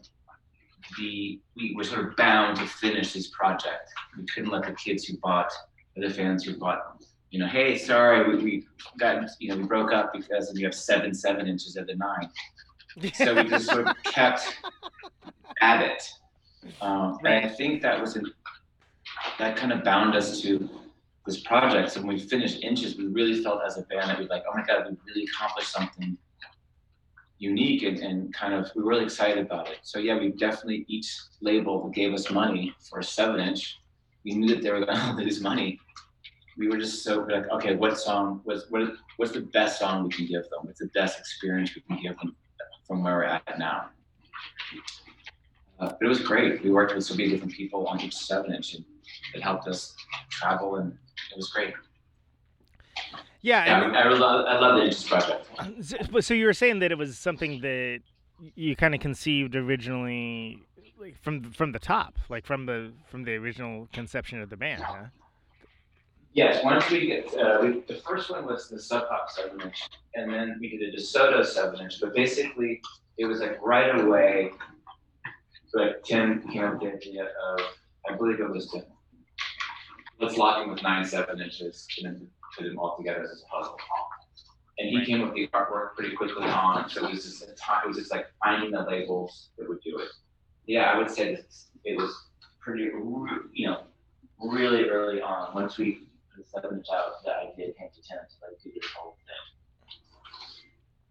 Yeah, because it's interesting because there there is a kind of small club uh, for something that vast in scope that is clearly just done for the love of it, right? Like like it's not like, not like you're doing that because it's expected to be like some huge seller uh, necessarily, but it's something where you're just it- it's like it's like catnip for music nerds to a certain degree. Yeah. totally. And it it's Yeah. I remember when I got the second one of them I was like I was like oh there's like a unified theme to this like that's and then then I sort of like started checking and be like they've been doing this for a while and then it, was, it ended up being like over like the course of like almost 10 years right if I remember correctly before the compilation came out Probably, yeah. It was probably that long. And, you know, along the way, we're just like, hey, we would just meet people, be like, hey, you we're doing this collection. Um, you know, but it was great. It was totally wonderful. It was, it was a really nice journey. and and, and on that I think uh Meet Me in the Dollar Bin as a, as a former record store uh, employee uh, was was something where I, I love that that ended up being like you know one, of the first ones because it was it was such it's a perfect example of like the self aware but like celebratory. Uh, Yeah, exactly. Of, of, of Welcome to the, welcome to the Savy Fav. Yeah, right. uh, well, I don't want to. I don't want to uh, jump around tons and tons, but I, I do want to talk uh, talk a bit about Cat and the Cobra, which the the first time that kind of came to my attention was uh, Dishonest Don because it starts with the like the CD skipping, the Yeah. um, the one of them does, Yeah. and that's the hook, which is something that's like perfectly indicative of the time, and of course for the younger listeners, there were these things called CDs, and uh, sometimes if you had like a chip player or that you bounced, or if you moved weird or something, you would get a CD skip. Um, talk about like making records versus like live and things along those lines. Uh, where did the idea for that song, like having like a CD skip as a hook, come out of? Because it's very unique. Again, that was Tim's idea. Uh, we were just playing around with texture. I, I think that the, the overall, the, the push and pull of Les Savy Fav inside the band is that half the band wants to write melodic hooks and try to sell records, and the uh, and then the other sort of conceptual part of the band is to destroy that idea as much as possible. so it's this, it's this it's not it's like a car that's not going to go anywhere. It's like you want the best car, but you know it's like Picasso. You want to draw something so well and then destroy it. Right. It's a bit pretentious of me to say, but at the same time, that's how we thought. So we had this really pretty song, "Dishonest Don," and then Tim was like, "How can mess with this? How can we create texture and and sound and elements that will destroy in some sort of way?" Or I'm sure I'm sort of paraphrasing Tim, and obviously it's been 20 years since that record was out, but the idea that Tim is always trying to add texture to the songs, and that was one of his ideas to be like, okay, let's play around with the idea of skipping CD. And there's also a sample in there I do remember every time I hear it, we talk about that sample for hours. What if, you know, what if we get caught? We're gonna go to, like we, we were so young and naive, but we were trying to sneak this sample into the recording. Right. We were hoping that we never got caught, and we, I mean, we're not gonna get caught if it's just dumb sample. Going back on it, but uh, it's such a funny thing to be like. That's what we're, tr- we're obsessed with destroying something that was so pretty, right. and then obsessing about the legal ramifications of what that would look like. Well, sure, but I mean, it, it, that's the problem with like living on the edge. Uh, Yeah, exactly. okay, You know, not not to like cue the Aerosmith necessarily, but you know what I mean. Uh, Yeah. and uh, and that's got that's got uh, the the mighty Toko on. She does um, uh, some She's the best. Yeah. Of course, Enon. Um, uh, Saint Vincent now. She's in Saint Vincent band, band, which is fantastic. Uh, Yeah, yeah. Toko's a, a hero. She's amazing. She's so good. We love Toko to death. I'm gonna I'm gonna have her on the show eventually. We've like uh, been back and forth about it for a while. I'm really I'm really excited. Oh, nice. Uh, we we kind of caught up when when they did the Brainiac documentary, uh, Right. and uh, the fellas played songs. I, I was I was in Los Angeles. Uh, well, I was, I was in the the I was at the Ohio one too, but didn't really get a chance to hang out. But I had the you know the the remaining Brainiac dudes on the show, and we got to hang out afterwards. And God, what a powerhouse she is! You know, she's freaking awesome. Yeah. Also, Brainiac was really good too. I mean, don't get me wrong, but was, uh, specifically since we're talking about the Orchard, that got me just to thinking like, just what a, what a kind of unsung hero of weird music in a certain way. Yeah, no, Toko's uh, she's the best. She's so her voice is amazing. When she was in Blonde Redhead, I preferred Blonde Redhead when she was in it. Uh, there was just an she's had like a mysterious elegance to her, Yeah. and it just added to that song so much. It added sort of this haunting quality to it. Yeah, I was so glad that she and she is on another record later. She came back and sang another song. I think on "Let's Stay Friends." Oh yeah, yeah, yeah. That's right. I Forgot about that. Yeah, that's what we'll get to. So, Cat and the Cobra. That was the was that the first Frenchkiss release? That was the first Frenchkiss More to release. come as soon as I Nice. do the back. Um, and I had no idea what I was doing, but it was a blast to fail a bunch. Um, but yeah, it was great to we all came together to make that record happen uh, and release it and sort of form the label. And you know, here's a little trivia bit: Juan Monasterio from Brainiac, Mhm. it was the initial partner in Frenchkiss. We were the ones that started the label together. Oh wow, I actually didn't know that. Okay, interesting. Yeah, and then about six weeks into it, he was like, "Yeah, I don't want to do this." well, because it And almost like, seemed okay. because it almost seemed like you guys were doing like your own version of like the Dischord thing or uh, Touch and Go, but like a macro macrocosmic, It- yeah, microcosmic. yeah, I don't know which is right. Uh, Yeah, we're, small ab- you're absolutely right. And I literally called Ian MacKaye and I called uh, Corey and it was like, "How do I do this?" right. And they said, "This is how you do it." And they were, I mean, to this day, Corey and Ian are my heroes, and they gave me so much good advice. And they said, "You're gonna make a lot of mistakes." And Are you writing a biography? Um, anyway, uh, sorry, my wife had to ask me a quick question. no, that's fine. yeah, uh, they uh, they were great. Um, they were really good. Ian was just like keep it simple, and Corey was. Uh, yes, and then Corey said, you know, have a spreadsheet so you know what your costs are, and try not to go over them too much. right. Like That's pretty much it. The the hard, the hard logistics of uh, you know that maybe people don't always think about when they're hey let's do a cool Oh, thing. no, right, right let's make a record label Exactly. exactly. Oh, this, you know, and then bands want you to spend money, and then some bands don't want you to spend money. So you got to make sure that you're transparent with how you're spending your money. right absolutely uh so any any any memories of for like recording cat and the cobra any any uh Oh, where, where I- was the band at at the time with that We were, we were in good spirits, actually. Uh, it was sort of the end of one transition.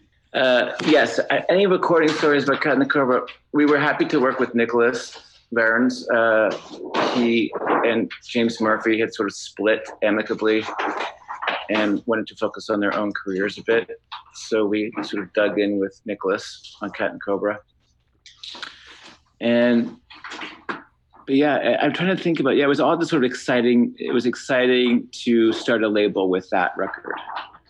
Uh, I do have a funny story about when we were on tour with that record. We were in Cleveland, and we were on tour with this really pretentious band who I will not name. and it was April Fool's Day, so we decided to play the or. I think we played the Orchard three times in a row. Okay like as as a thing like to Yeah, like April Fools, here it is Yeah. again. And since no one knew who we were, it didn't matter. but it, like, oh, this band, all people- these these songs sound the same by this band. Yeah. exactly. Uh, but I remember at the end of that show, there was some fan from that was there to see the headliner, Pretentious Bands, and they were asking them how they played a song, like, what, you know, how do you play that song? And the guitar player like sat down with him and like went over how he played the song, and these are the chords he played and how he came up with these chords. And Seth Jabour and I were sitting there going, "What a piece of shit." like why you're at the edge of the stage like with your guitar like teaching this fan like oh and this is the chord progression i use for this song like everyone else is like trying to break down their gear Right. and, and Meanwhile, you you're like, go you, home. you need help with that? You need- yeah like dude it's an a he's playing an a Yeah. this song's not complicated and he was just like waxing just just going on and on about how he just oh but yeah that's what i remember so Yeah, much When I wrote this, the Oddly emotional enough, pain was yeah. so extreme that I, yeah, okay, we get it. You're not. that's exactly what was happening yeah So what was the?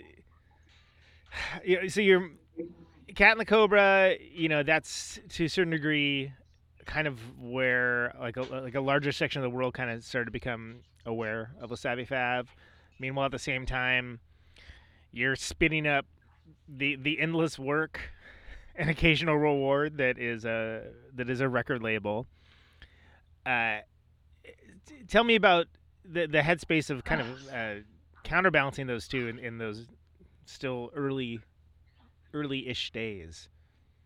Was Um, it was it, it was a challenge. I was just absorbing so many things. The challenge was that I had put some money on my credit card, obviously, and I was trying to pay off the credit card. And I was also trying to sell the records and convince the band that we need to go on tour even more because we need to sell the record. We didn't really have a distribution deal at the time. So it was a lot of like selling it from our car, selling it from the van. Right. Um, and then they were game. They were totally game, and which was great. And it Cat and Cobra led us to Rome, which we made a deal with the label in in Chicago and in London called Southern Records. Yep. And then they gave us some money to go to, on tour to Europe, which we had never been on. We've been to as a band. We've been individually, but it was all of a sudden we we're like on tour in Europe for the first time, and it was it was that was the magic. That that's when we realized, oh my god, we're a band.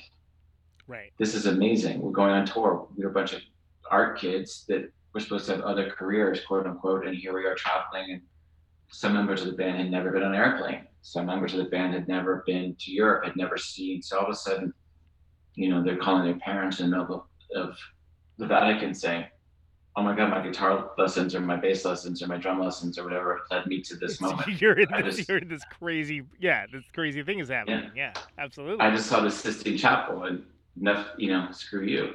So it was these sort of magical moments that led to this, you know, just sort of, you know, sleeping in a van down by the river kind of thing. But we were really, really happy. Meanwhile, your old music teacher said, "Big deal." Yeah, exactly, exactly. I'm gonna, I, I, should reach out to be like, hey, did you ever see the Sistine Chapel? I saw it multiple times. It's really cool. You should see it. It's pretty good. You should totally see Yeah, it. yeah. Yeah, it's pretty cool. You know, smaller than you think, you know. And yeah, it's not pre-COVID. I don't know if that means anything to you. Son of an asshole. Uh, but it was just a great. And then that tour led us to Rome. Uh, right before Rome, um, Gibbs Slife, who was playing guitar, left the band. Um, he Big sort of got a job. He could, yeah. It was a big change, and he got a job he couldn't refuse, basically. Um, and we totally respected it. And it was great. And then Tim also, I mean, uh, it, it was sort of a moment also Pat was like, you know what, I think, you know, maybe this this might be my last one. Um, so it was just a great moment when I feel like Rome, to be honest with you, and I think Tim and Seth, we sort of feel the same way that Rome is kind of where we became Les Savy Fav Right. It, that's when we had our shit together. We knew how to set up our amps and dial in and do sound checks, and we just knew what we were doing. And we also it was a time when Seth Jabour sort of stepped up as the guitar player. He was like, big time. You know, I yeah, I can write riffs, but I also can do other things. And it was also we had gone on tour with, played some shows with uh, the Mars Volta, um, and at the drive-in, and Omar had bought this Line Six pedal that we'd never seen before. And once we saw that, it, we realized that Seth could do anything. It, it basically was a magic spell in which we unleashed Seth to pour into the world with that Line Six pedal. Well, and, and that, that, sort of that's became, there, yeah. there's like synths on that one. I mean, there, there's sort of like the the utilization. It feels like there was a very big awareness in composition of using that extra space of you know not having like another not not not not necessarily having another guitar but not having another voice in the band like how to fill that was sort of conscious in a way Yeah. but but in a way that works. I mean because that i mean that ep is that uh, granted that's where i came in to being aware of you guys. So i was going to hold a special place in my heart because of that. But i mean it, it doesn't even cl- it isn't even uh, it's like under 18 minutes and there's Yeah. like five rippers and it's sort of like it, it occurs to me that even now, like if you just needed a quick because people's attention span has devolved down to nothing. If you just hand them a copy of Rome or whatever, point them to like a thing that plays it on it on the computer. Uh, I I think that's as, still as good as an intro as ever to uh, like Savy Fav and, and what you guys did because it's just it's relentless but also uh, fun and as much as uh, I still enjoy the, the the first two records, it's like it's definitely that's where the epoch of that era of the Savy Fav began very clearly. Yeah, yeah. It feels to us as the band that we sort of came together at that moment, our ideas, and we were allowed to explore them. And we trust each other 100% in that moment. That makes any sense at all. We did. We, we weren't like, oh, I'll, I'll rely on Seth to do this work. Everyone said, you play bass, you play guitar. I'm going to sing. We all know who we are. We, we've been here. We know what this feels like. Now let's just step up. And that's what we felt like we did with Rome. Right. There's there was that trust there that you kind of need to to be able to transcend. Yeah, I remember when we were actually recording Rome, written upside down, in the space. We were just sort of looking at each other. Just we were in the moment. We were so present with the sounds that would be created that we we sort of been chasing that feeling ever since. And every once in a while, we'll sort of come close to achieving it live. But that's why we keep playing it live because it allows so much of our expression to to be there. Um, but we're sort of, I'm I'm at least chase. I don't want to speak for my other bandmates, but I'm sort of chasing that sort of perfect moment of like, wow, this this whole thing came together. What's up with the title? Uh, I think Tim or Seth, someone in the band had written or had read I Claudius or something, and they were talking about hexes. Mm-hmm. And we thought it was basically just fascinating that the idea that you're basically putting a hex on somebody by writing something upside down. Oh. um, it was based on the idea of of basically creating paranoia. Um, you know, witchcraft or sort of uh, sort of you know back back in the days of like oh a, dead cat crossing the road. It's it's making someone so paranoid that they sort of lose it themselves. Um, but Rome, I think Rome written upside down was a hex.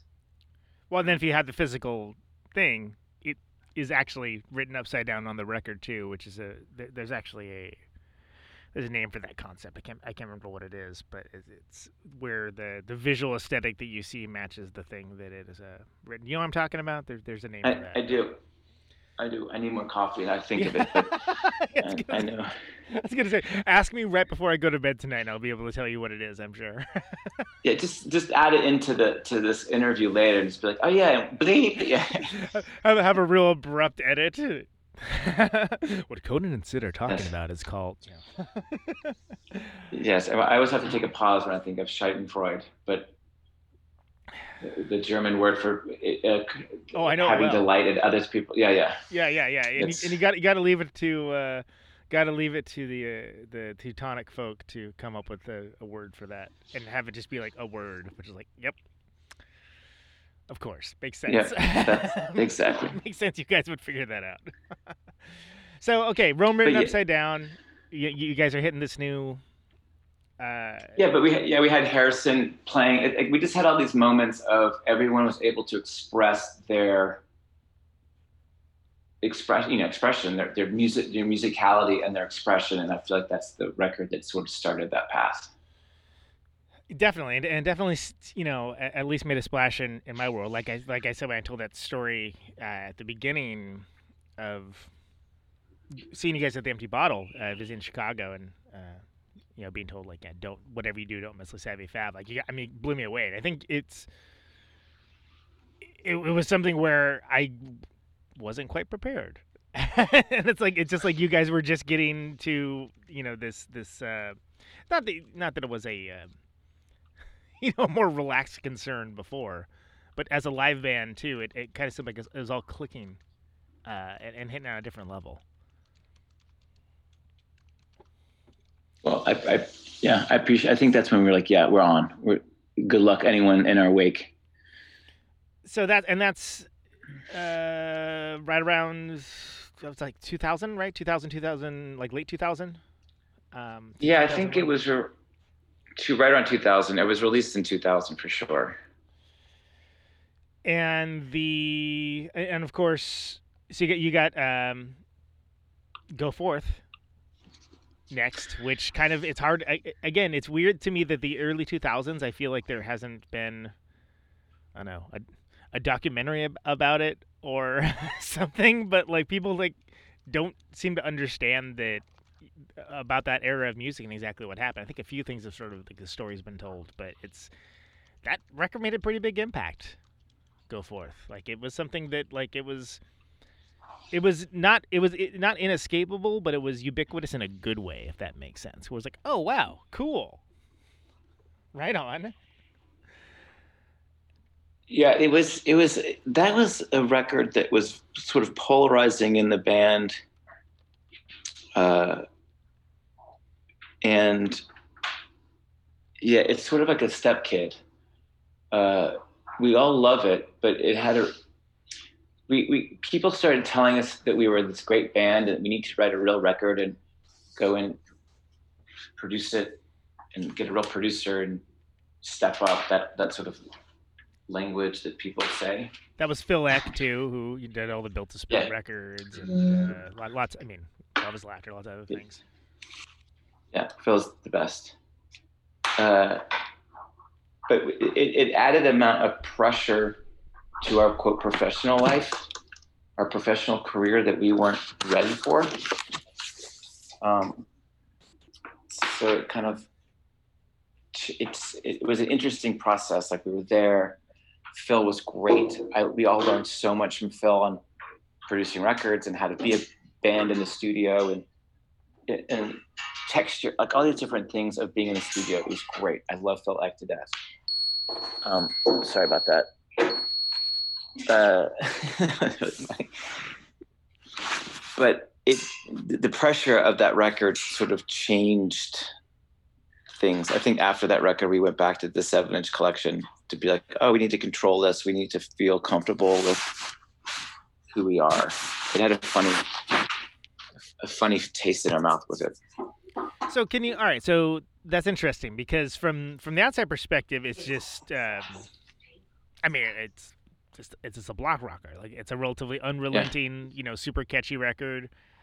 Almost, uh, you know, again, not not to immediately draw the comparison uh, to to another band, but I, I just think about it in terms of uh, like a keep it like a secret from Built to Spill, where it's like, oh, this song's great. Oh, this song's great. Oh, this song's great. Oh, Yeah. this song's great. Which is, you know, God, every every band kind of hopes for that. But it, it sounds like uh, internally maybe there was. Um, what, was it more like for direction, for sound? Like what was the? Uh, you mentioned like the, you know, it didn't sound like there was like unease necessarily, but was there just this idea of like, you know, was it more broad-based appeal?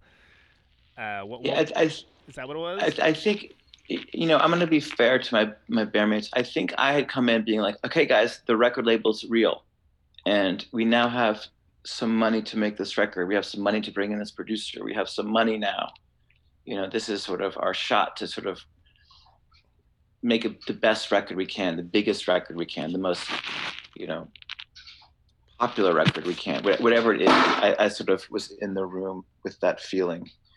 Uh, so I should be fair to my bandmates. Um, and but at the same time, I love that record. I think Phil did a great, great. job. There's so many beautiful melodies yeah. that Seth does, you know.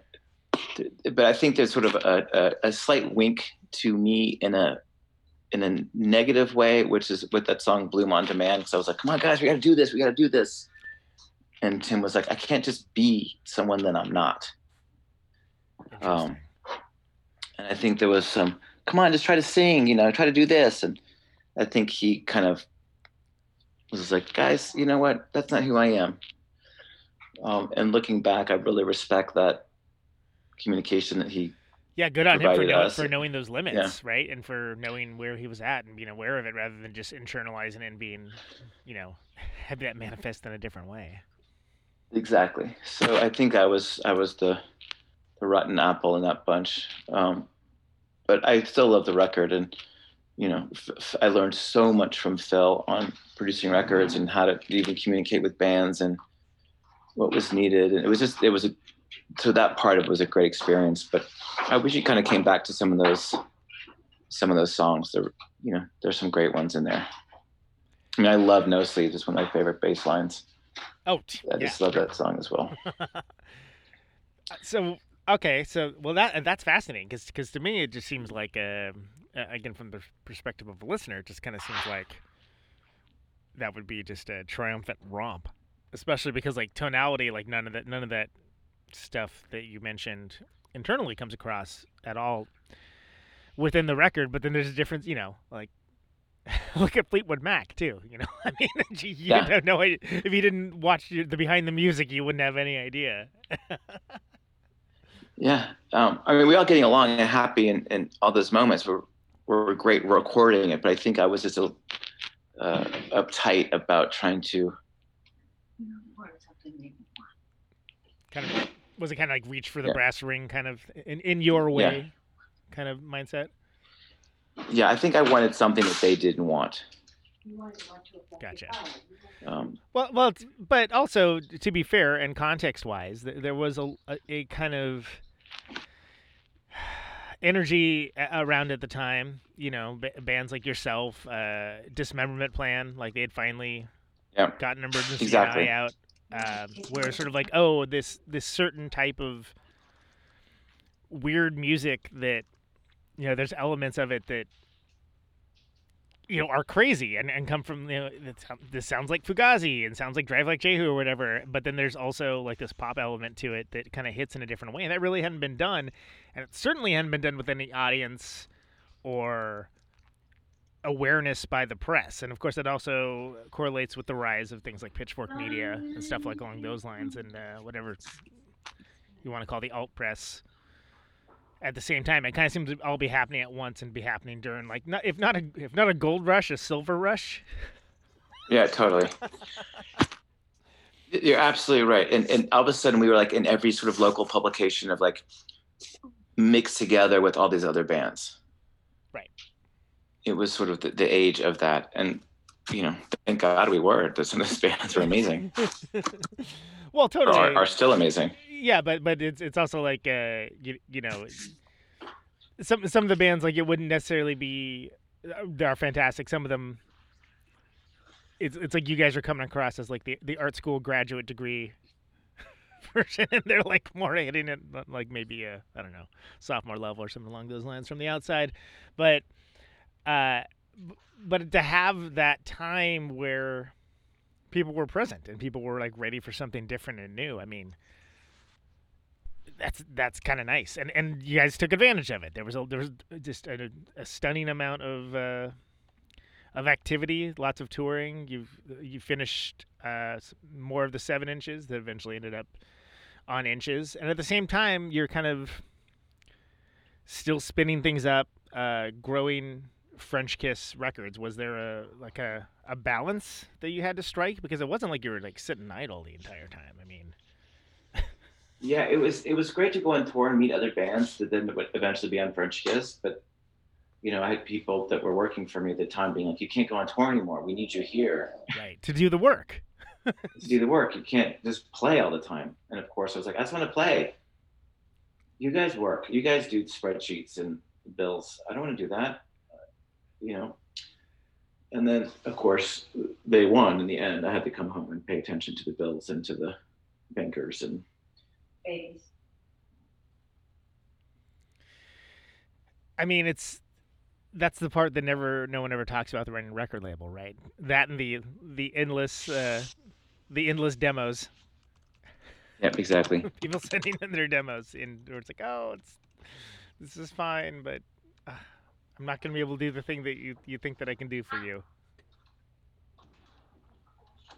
Yeah. Yeah, it was a very. I had to get back and realize that I wasn't. That the, the world wasn't magic. So you're you're uh, go you're going ahead with Frenchkiss. There's there's a bunch of stuff happening. Uh, the the couple of seven inches come out, but for the most part, as for Savy Fav as a uh, band releasing records, it's a while until there's like a, a new full length. I mean, I, like Let's Stay Friends was 2007, right? So that I mean that's that's a whole epoch of time. Like civilizations rise and fall during a time period that long between uh, between records for some. Yeah, exactly. Now, let's do friends. Now things are changing. So can you Yes. uh, speak speak to the? I mean, to anyone with the slightest bit of awareness of bands and band dynamics, you know, d- the title alone it could be somewhat evocative. Uh, but you're a much different Band. It's all those things. Yeah, it's all those things. yeah. Let's Stay Friends is. It was like all the moments. It was so much like we found the studio. We found the producer who we loved working with. Everyone loved working with. We, uh, we were sort of still a band, but not really. We all sort of sort of taken some time off. We had decided that we had other interests in our life. I had to focus on Frenchkiss. Um, Tim started focusing on his uh, uh, uh, artistic director and advertise. Like he wanted to sort of explore the different things. Harrison wanted to work on his paintings and his artwork. We all just sort of took a break and started focusing on other paths. But we had this these song that just sort of kept knocking on the door that we that needed to come out, that needed to be released. And so we worked with this producer Chris Zane in a studio, uh, gigantic that we were very comfortable with. Um, and I think also Pitchfork was like, "Hey, Les Savy Fav, what are you guys doing?" They sort of kept nudging us. Right. And then we had a label in Europe. Like everything was sort of there for us to take advantage of. And so when we went in, it was like, you know what? We have the most time in the studio. We have, we're getting along the most with these songs. It was sort of a moment of let's get our friends who we've met along the way to be part of this journey with us. And it, it was sort of those things that helped us make the record. I think it was just like, hey, let's have a five go make a record. We wouldn't have done it. But it Right. was so many positives that were like, hey, Gigantic will give you, you know, three weeks in a studio or something. We'd never had that much time in the studio. And Zane will give us a deal. And like everything just sort of fell into our place that we're like, you know what? We are friends. We are a band that we sort of we started and recalibrated who we were as La Club and, and were able to go in and make that record. Well, you had a friendly environment. You had all these different elements coming in play that would be like, "Hey, this." Yeah. you, you, you know, no, it's it's so, sometimes it's more work than others, uh, just for the logistical aspects. But it sounds like the environment was set that it was just was a good time to make a record, for lack of a better term. It, it really it really was. Um, and I don't think we kind of thought this is this was going to be it. Like we'd finished Really? our, our journey. Yeah, we sort of like I I didn't think there was going to be another one. So we're like, this is it, guys. Let's just have fun. Let's just go and do it. Uh, we had this Wichita was going to release the record in Europe, so we had better distribution, and like we just had all these things that were sort of there and ready for us to sort of. We knew who we were. We knew what we were about. We knew what we could achieve. Our expectations were low, so we went in and made it. But you know, it, we loved that record. We loved those songs. Uh, you know, Fred Armisen played on Pots and Pans. Yeah. And you know, it John just and Toko are all this- both uh, they're both on it in different songs. exactly.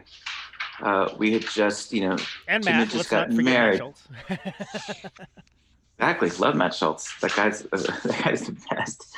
Um, you know, I uh, Tim had just had a child. I had just had a child.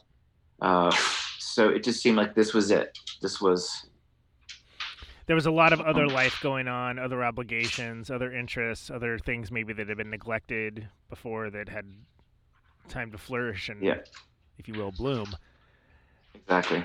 that that needed the focus. But it's also, I mean, there's some songs in there have some, you know, some of the most monster hooks of any other Savy Fav song at all. I mean, like "What Would Wolves Do," Patty Lee, but then there's also like rippers as well. Like it, it does, it doesn't sound like a. Uh, it doesn't sound like a late period band record, if that makes sense. That's, that could sound insulting in the wrong hands, but I assure you, I don't mean it that way. I, I don't feel insulted. You can listen. you can insult this other father, like, yeah, I, I, I see your insult. I, I agree with you. uh, no, yeah, I, I. It just felt like the. It just everything was there. Andrew Reuland had joined the band, who was our long time, um, dearest friend, and he went to RISD with us. It just all we were just communicating really, really well. Um, but it was great. I mean, the Equestrian is still one of the Patty Lee. What would Wolves do? You know, the the dub side of Brace Yourself. You know, I was obsessed with dub at that time, and I was kept trying to sort of push. Hey guys, can we make a dub record? Remember Rome, or can we do this? And so everyone was sort of allowed to sort of make their dream song. Right, and and I would also say that uh, the kickoff song "Pots and Pans" is sort of from the from the from the great school of thought that is somewhat akin to the "Meet Me in the Dollar Bin," which is the uh, sort of self-aware people in bands writing about being in bands, but doing so in kind of a, a, a clever way and noting something that really hadn't been articulated before. Yes, I thought Tim's. I, I remember. Yeah, Tim's lyrics were very good. I, I love Tim's lyrics on this album the most. I think overall, his sort of collection of lyrics for this record is his best. Uh, I just think he's just his puns, his rhyme schemes are just great. I mean, I, one of my favorite songs that we I think we played once or twice live is "Slugs in the Shrubs." Right. It's just that song live is blistering and decimating. It there's there's nothing you can play after it, right. and it's not it's not really good for a last song either. It just it's like you get gut punched. The guitar sound is so brutal, and the beat is just it's just this sonic blast. So kind of we don't really play it anymore because it's just this. You're done after that. There's nothing to do. There's nothing It's to too say. difficult to uh, to do anything afterwards, sequencing wise. Yeah, we call it. We call it. We have certain songs in our set list we call drink spillers, where like someone's sort of talking, holding their beer, all of a sudden the song starts and they're not ready for it, and their beer goes flying everywhere. Just they sort of spill their drink, nice. um, and that's that's one of them. So we're just like, oh, we can't. You know, at least with like the equestrian starts with Seth, people are you know, ah, this is a great rock song. It kicks in, or you know, they have all these intros, but but slugs just start. right, right. You, you you've got some advance, like it calls ahead a little bit. You know that, like, okay, Yeah. I know it's coming. Yeah, so Slugs is not that song. So it, it's it's I love it so much, but it's a song we don't play live. I wish we did, but we don't know how to. I mean, not physically we know how to, but uh, emotionally, I don't know if we know how to anymore. Was there? Uh, so, and and so after that record, of course, there's that live album, uh, which which is fantastic. Being known as kind of a as a you know a great live band, was there a any internal discussion or strife or uh, or consternation about putting out a live album. I mean, because there's like, as we mentioned before, there's like making records and there's live, right? And there's a rich tradition of great live records, and there's a whole bunch more that are mediocre or, you know, not great. Yeah, we we were nervous about making a live record. I kind of I know that we did it and we wanted to just sort of document that one show. Um, but I remember I kept drinking too much and my bass line suffered. And we, I think it was done at like three in the morning by the time the record had finished live. We were just so fried and exhausted, but I'm glad that it exists. Right. You Because know, it, was a- it New Year's. It was, it was a New Year's, yeah, New Year's Yeah. Eve show. So it's like, yeah, I mean, it's, it's, you want to get the celebratory vibe of it, but a celebratory vibe isn't necessarily going to be a letter perfect performance either. But it's, you know, there's also live. Exactly. Uh, I, I love that there's just a suite of covers on that too. You know, that's uh, Yeah. one of my favorite CCR songs. Uh, That's a great CCR song. good. It, re- yeah, it's a great. It's a it's a fun. I mean, I'm glad it. I really am glad it exists. But man, I was. I don't think I've had that much to drink at New Year's since. well, lu- luckily, it's documented in recorded form. Yeah.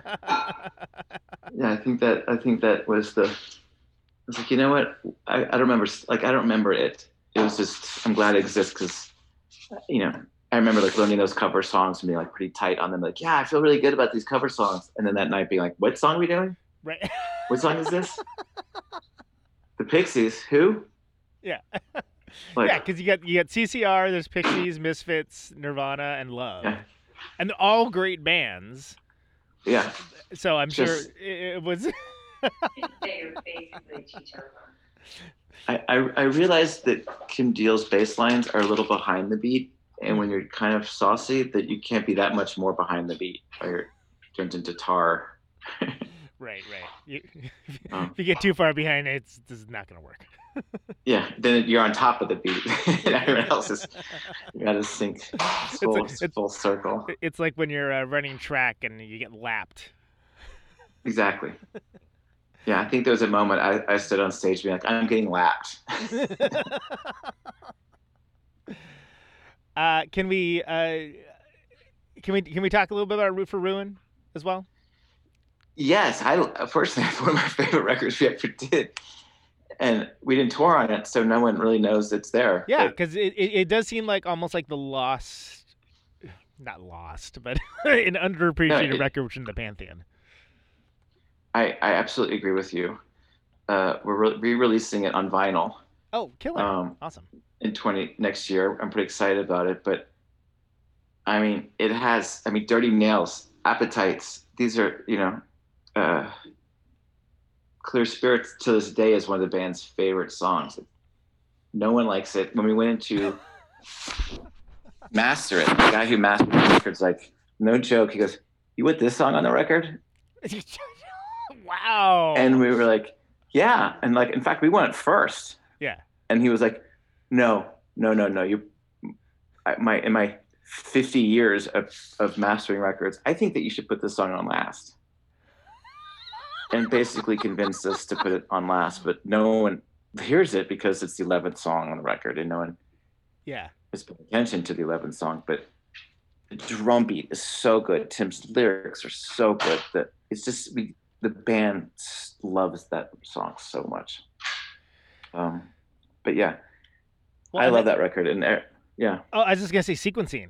Like you know, people that that don't make records maybe don't realize it, but you know, sequencing is can be, you know, almost like a creative Sophie's choice sometimes, because you know certain things, certain songs will not get the attention that they maybe you think they deserve. Oh, and I fight. We fight with our with other bands on Frenchkiss all the time. We, we just, in fact, we just had a band that we're working with that entire label that just like everyone said, "This is your sequence. These are your singles," and band and management came back and said, "Nope, this is the song that we want to go with as our first single." And we're like, "No, this is your worst song on the record. Absolutely, this sets up the record to fail. Nope, this is our best song, and we're gonna go with it." And I remember being like, well, it's your bed. We just won't give you as much money because it's going to be tricky. But if you think this is your best song and you want to lead with this song, and if you don't get the press you wanted, and it's fine, just know that.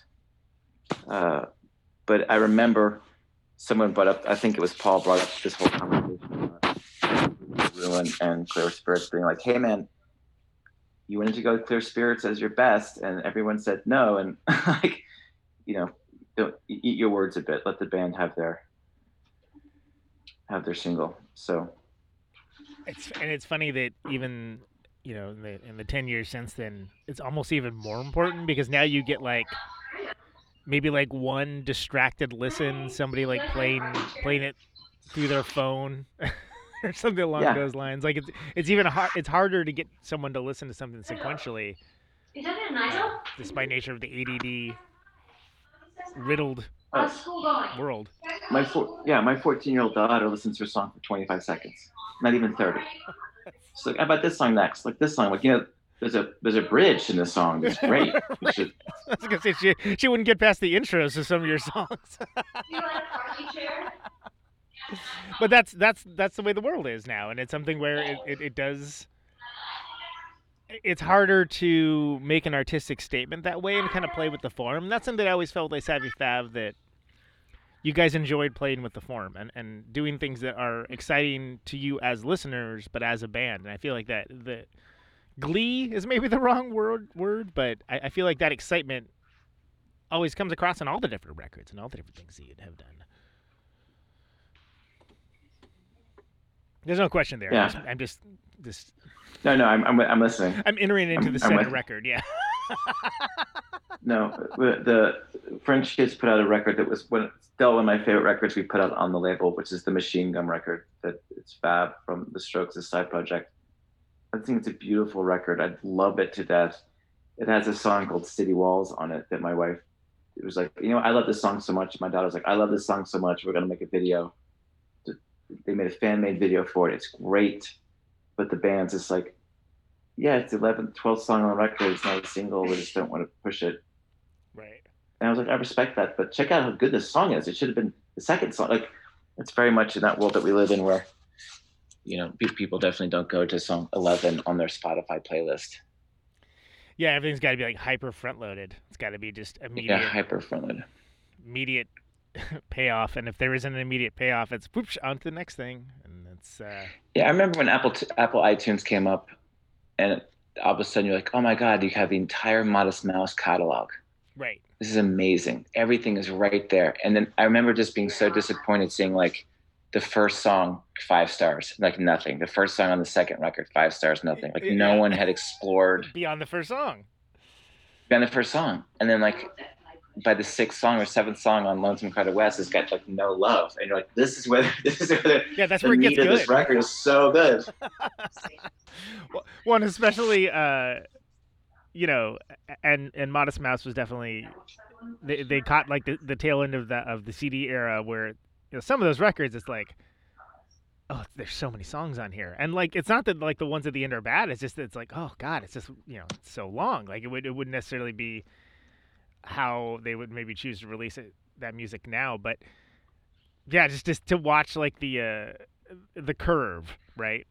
Yeah. just watch like diminishing listens, diminishing attention, just by nature of how people choose to listen now, and and how we just live in a in a different world with sort of availability of almost everything and constant competition for everyone's attention. Uh,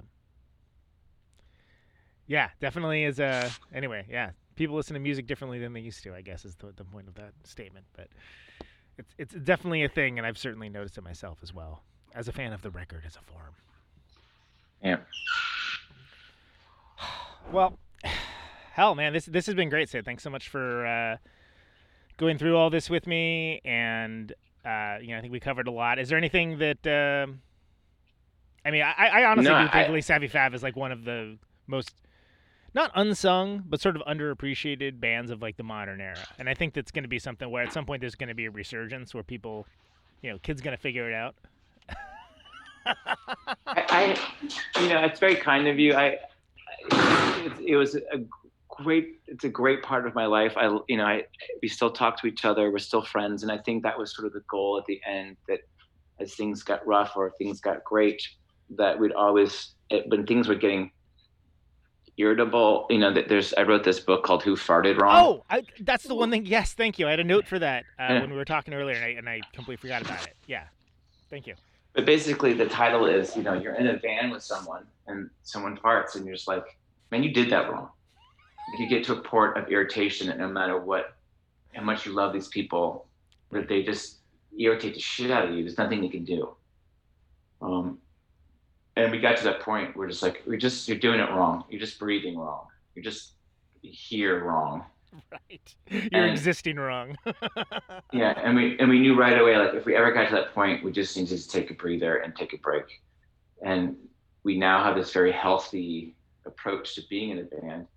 And I, listen, it's fantastic that if you told me that I would be almost 50 years old and having a conversation about Les Savy Fav or the fact that we'd be playing Primavera, fingers crossed, next year at their 20th anniversary, like all these different things that they, the, the world exists for the bands that and the music that we wrote still exists. There's still a place for it.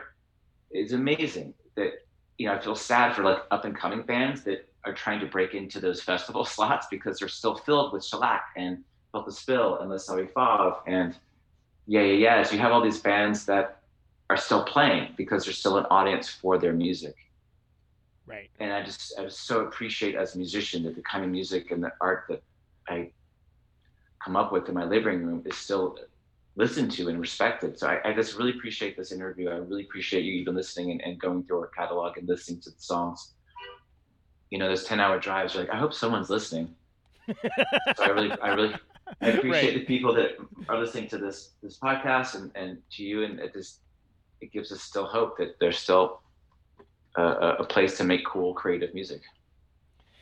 Well, that's awesome, and and I think that that's uh, you know, all what you, what you said is is very important. I think it's it's easy to forget too in a very busy world that you know people get touched by things in in various ways, and it isn't always in the most overt way that the person creating the thing realizes until Right. later, and it's it's easy to forget, and it's it's important. It's easy to forget. It's important to remember, which sounds like it's a you know fortune cookie or something. But I It's a it's a great fortune cookie. It's a, you should make it. You should make a hat or a, a shirt that says that. yeah, put it put it in a hat exactly. Uh, la- so last thing, Syd, I want to thank you so much first of all for for being so uh, giving of your time and doing this. It's been- it's been a real treat. I have one can question I ask everybody. You can interpret it however you like. The question is, why do you do what you do? Why do I do what I do? It's a great question, actually. Uh, I do what I do because I wake up in the morning and there's a little demon inside me that says, You've got to create something today. And as however depressed I am, or unmotivated, or sad, or happy, I have this itch. It's like a cruel mistress. that I wake up in the morning and something has to be made. I feel like I haven't lived my life, or I haven't been a good father or mentor or role model to my kids, if I haven't seen the world the best way it can be seen, and what can I do, what can I see to sort of keep that happiness or that, that itch alive? And I feel really sad for people that don't have that itch, but Tim has that itch, Seth Jabour has that itch. The people I surround myself with wake up every morning and they have that itch. They have to play music. They have to make art. They have to do something to fulfill their creative sense. So why do I do what I do? Because it's telling there's a little demon inside me saying, get up and do it. Just be a little bit better today than you were yesterday. It doesn't have to be perfect.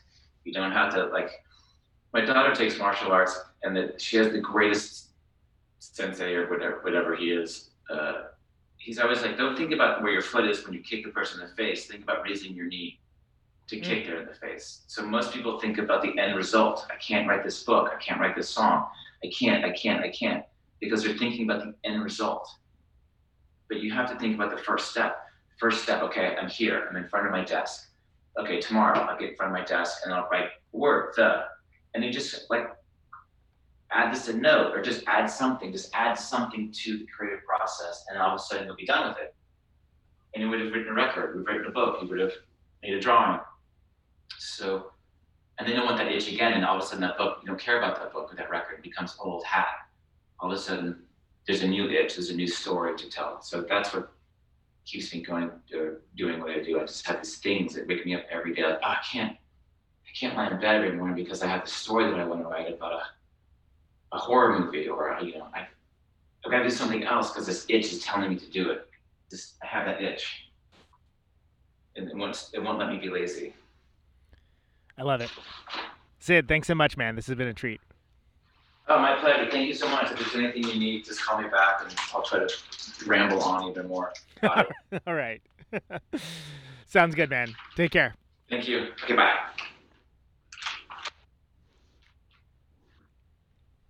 Oh, there he goes, Syd Butler. What a good time. What an awesome dude. All right, let's hear, let's hear, uh, let's have a tap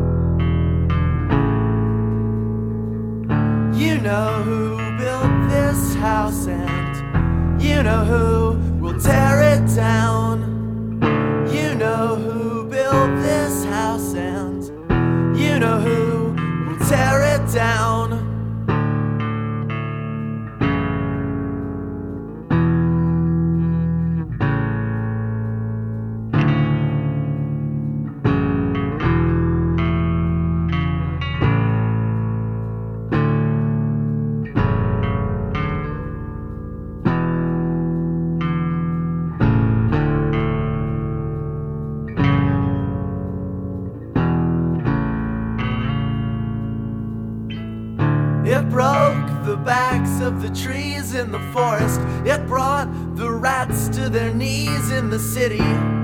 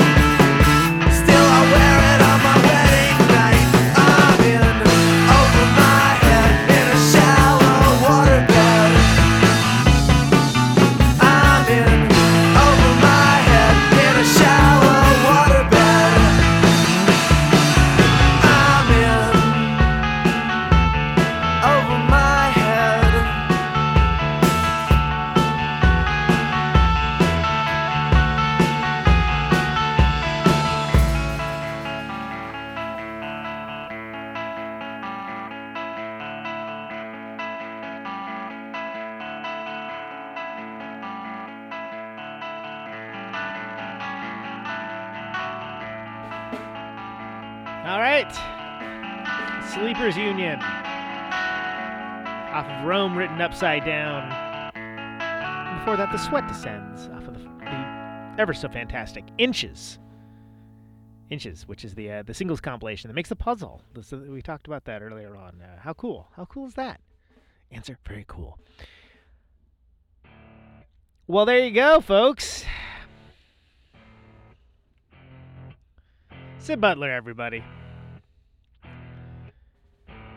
Les Savy Fav, French Kiss Records, 8G Band. Awesome. Uh, that guy's all over the internet on the, the, the things you would expect him to be on. Syd Butler. Syd with a with a Y. It's S Y D. I think it's Sid Sid FKR on Twitter.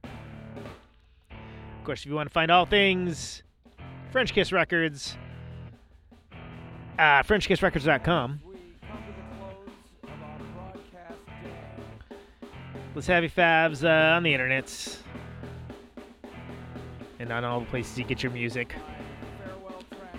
There's like savyfav.com as well. I, I have no idea when uh, when that was last updated. Signing off. Mr. and Mrs. America, all ships at sea.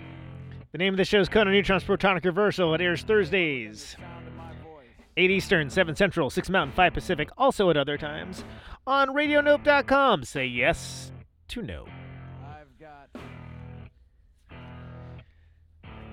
50,000 watts of ProtonicReversal.com for the archives for every episode. You can it's searchable. Patreon.com slash Reversal to get the episode sooner. A dollar a month will get you there. No ads, no sponsors, no kidding. Thanks for sharing the show around. It helps people find out about it. And uh, yeah, thanks for listening. Can you hear me now? Stay safe out there Out on Route 128, dark and lonely. and take it easy.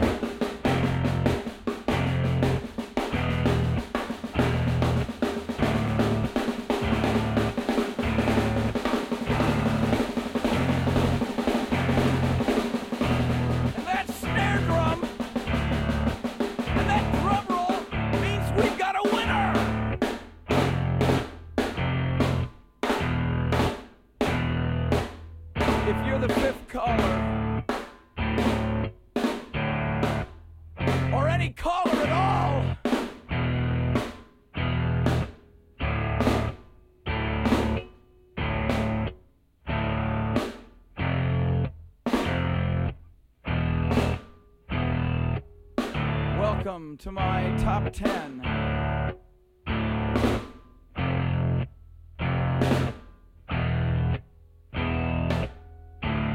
I'd like to thank our sponsor. But we haven't got a sponsor. Not if you were the last man on earth. She was prepared to prove it.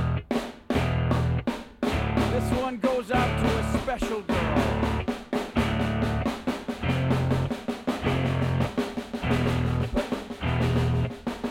There is no special girl.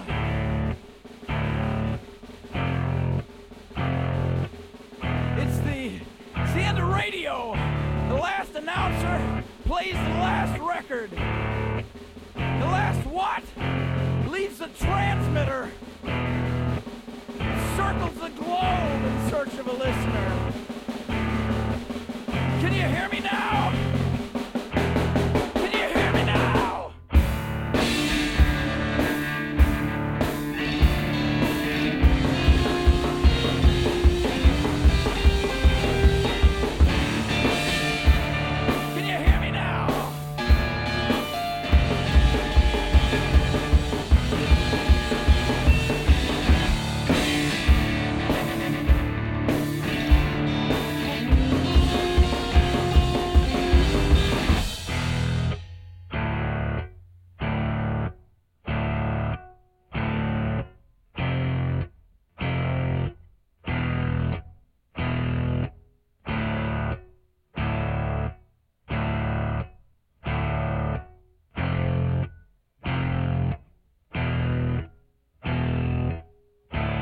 Really broadcasting if there's no one there to receive? It's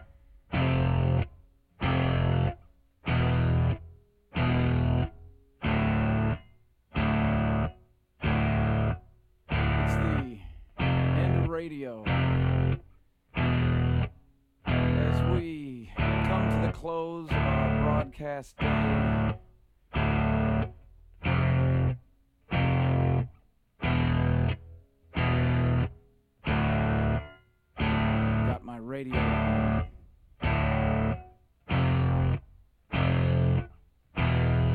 Can you hear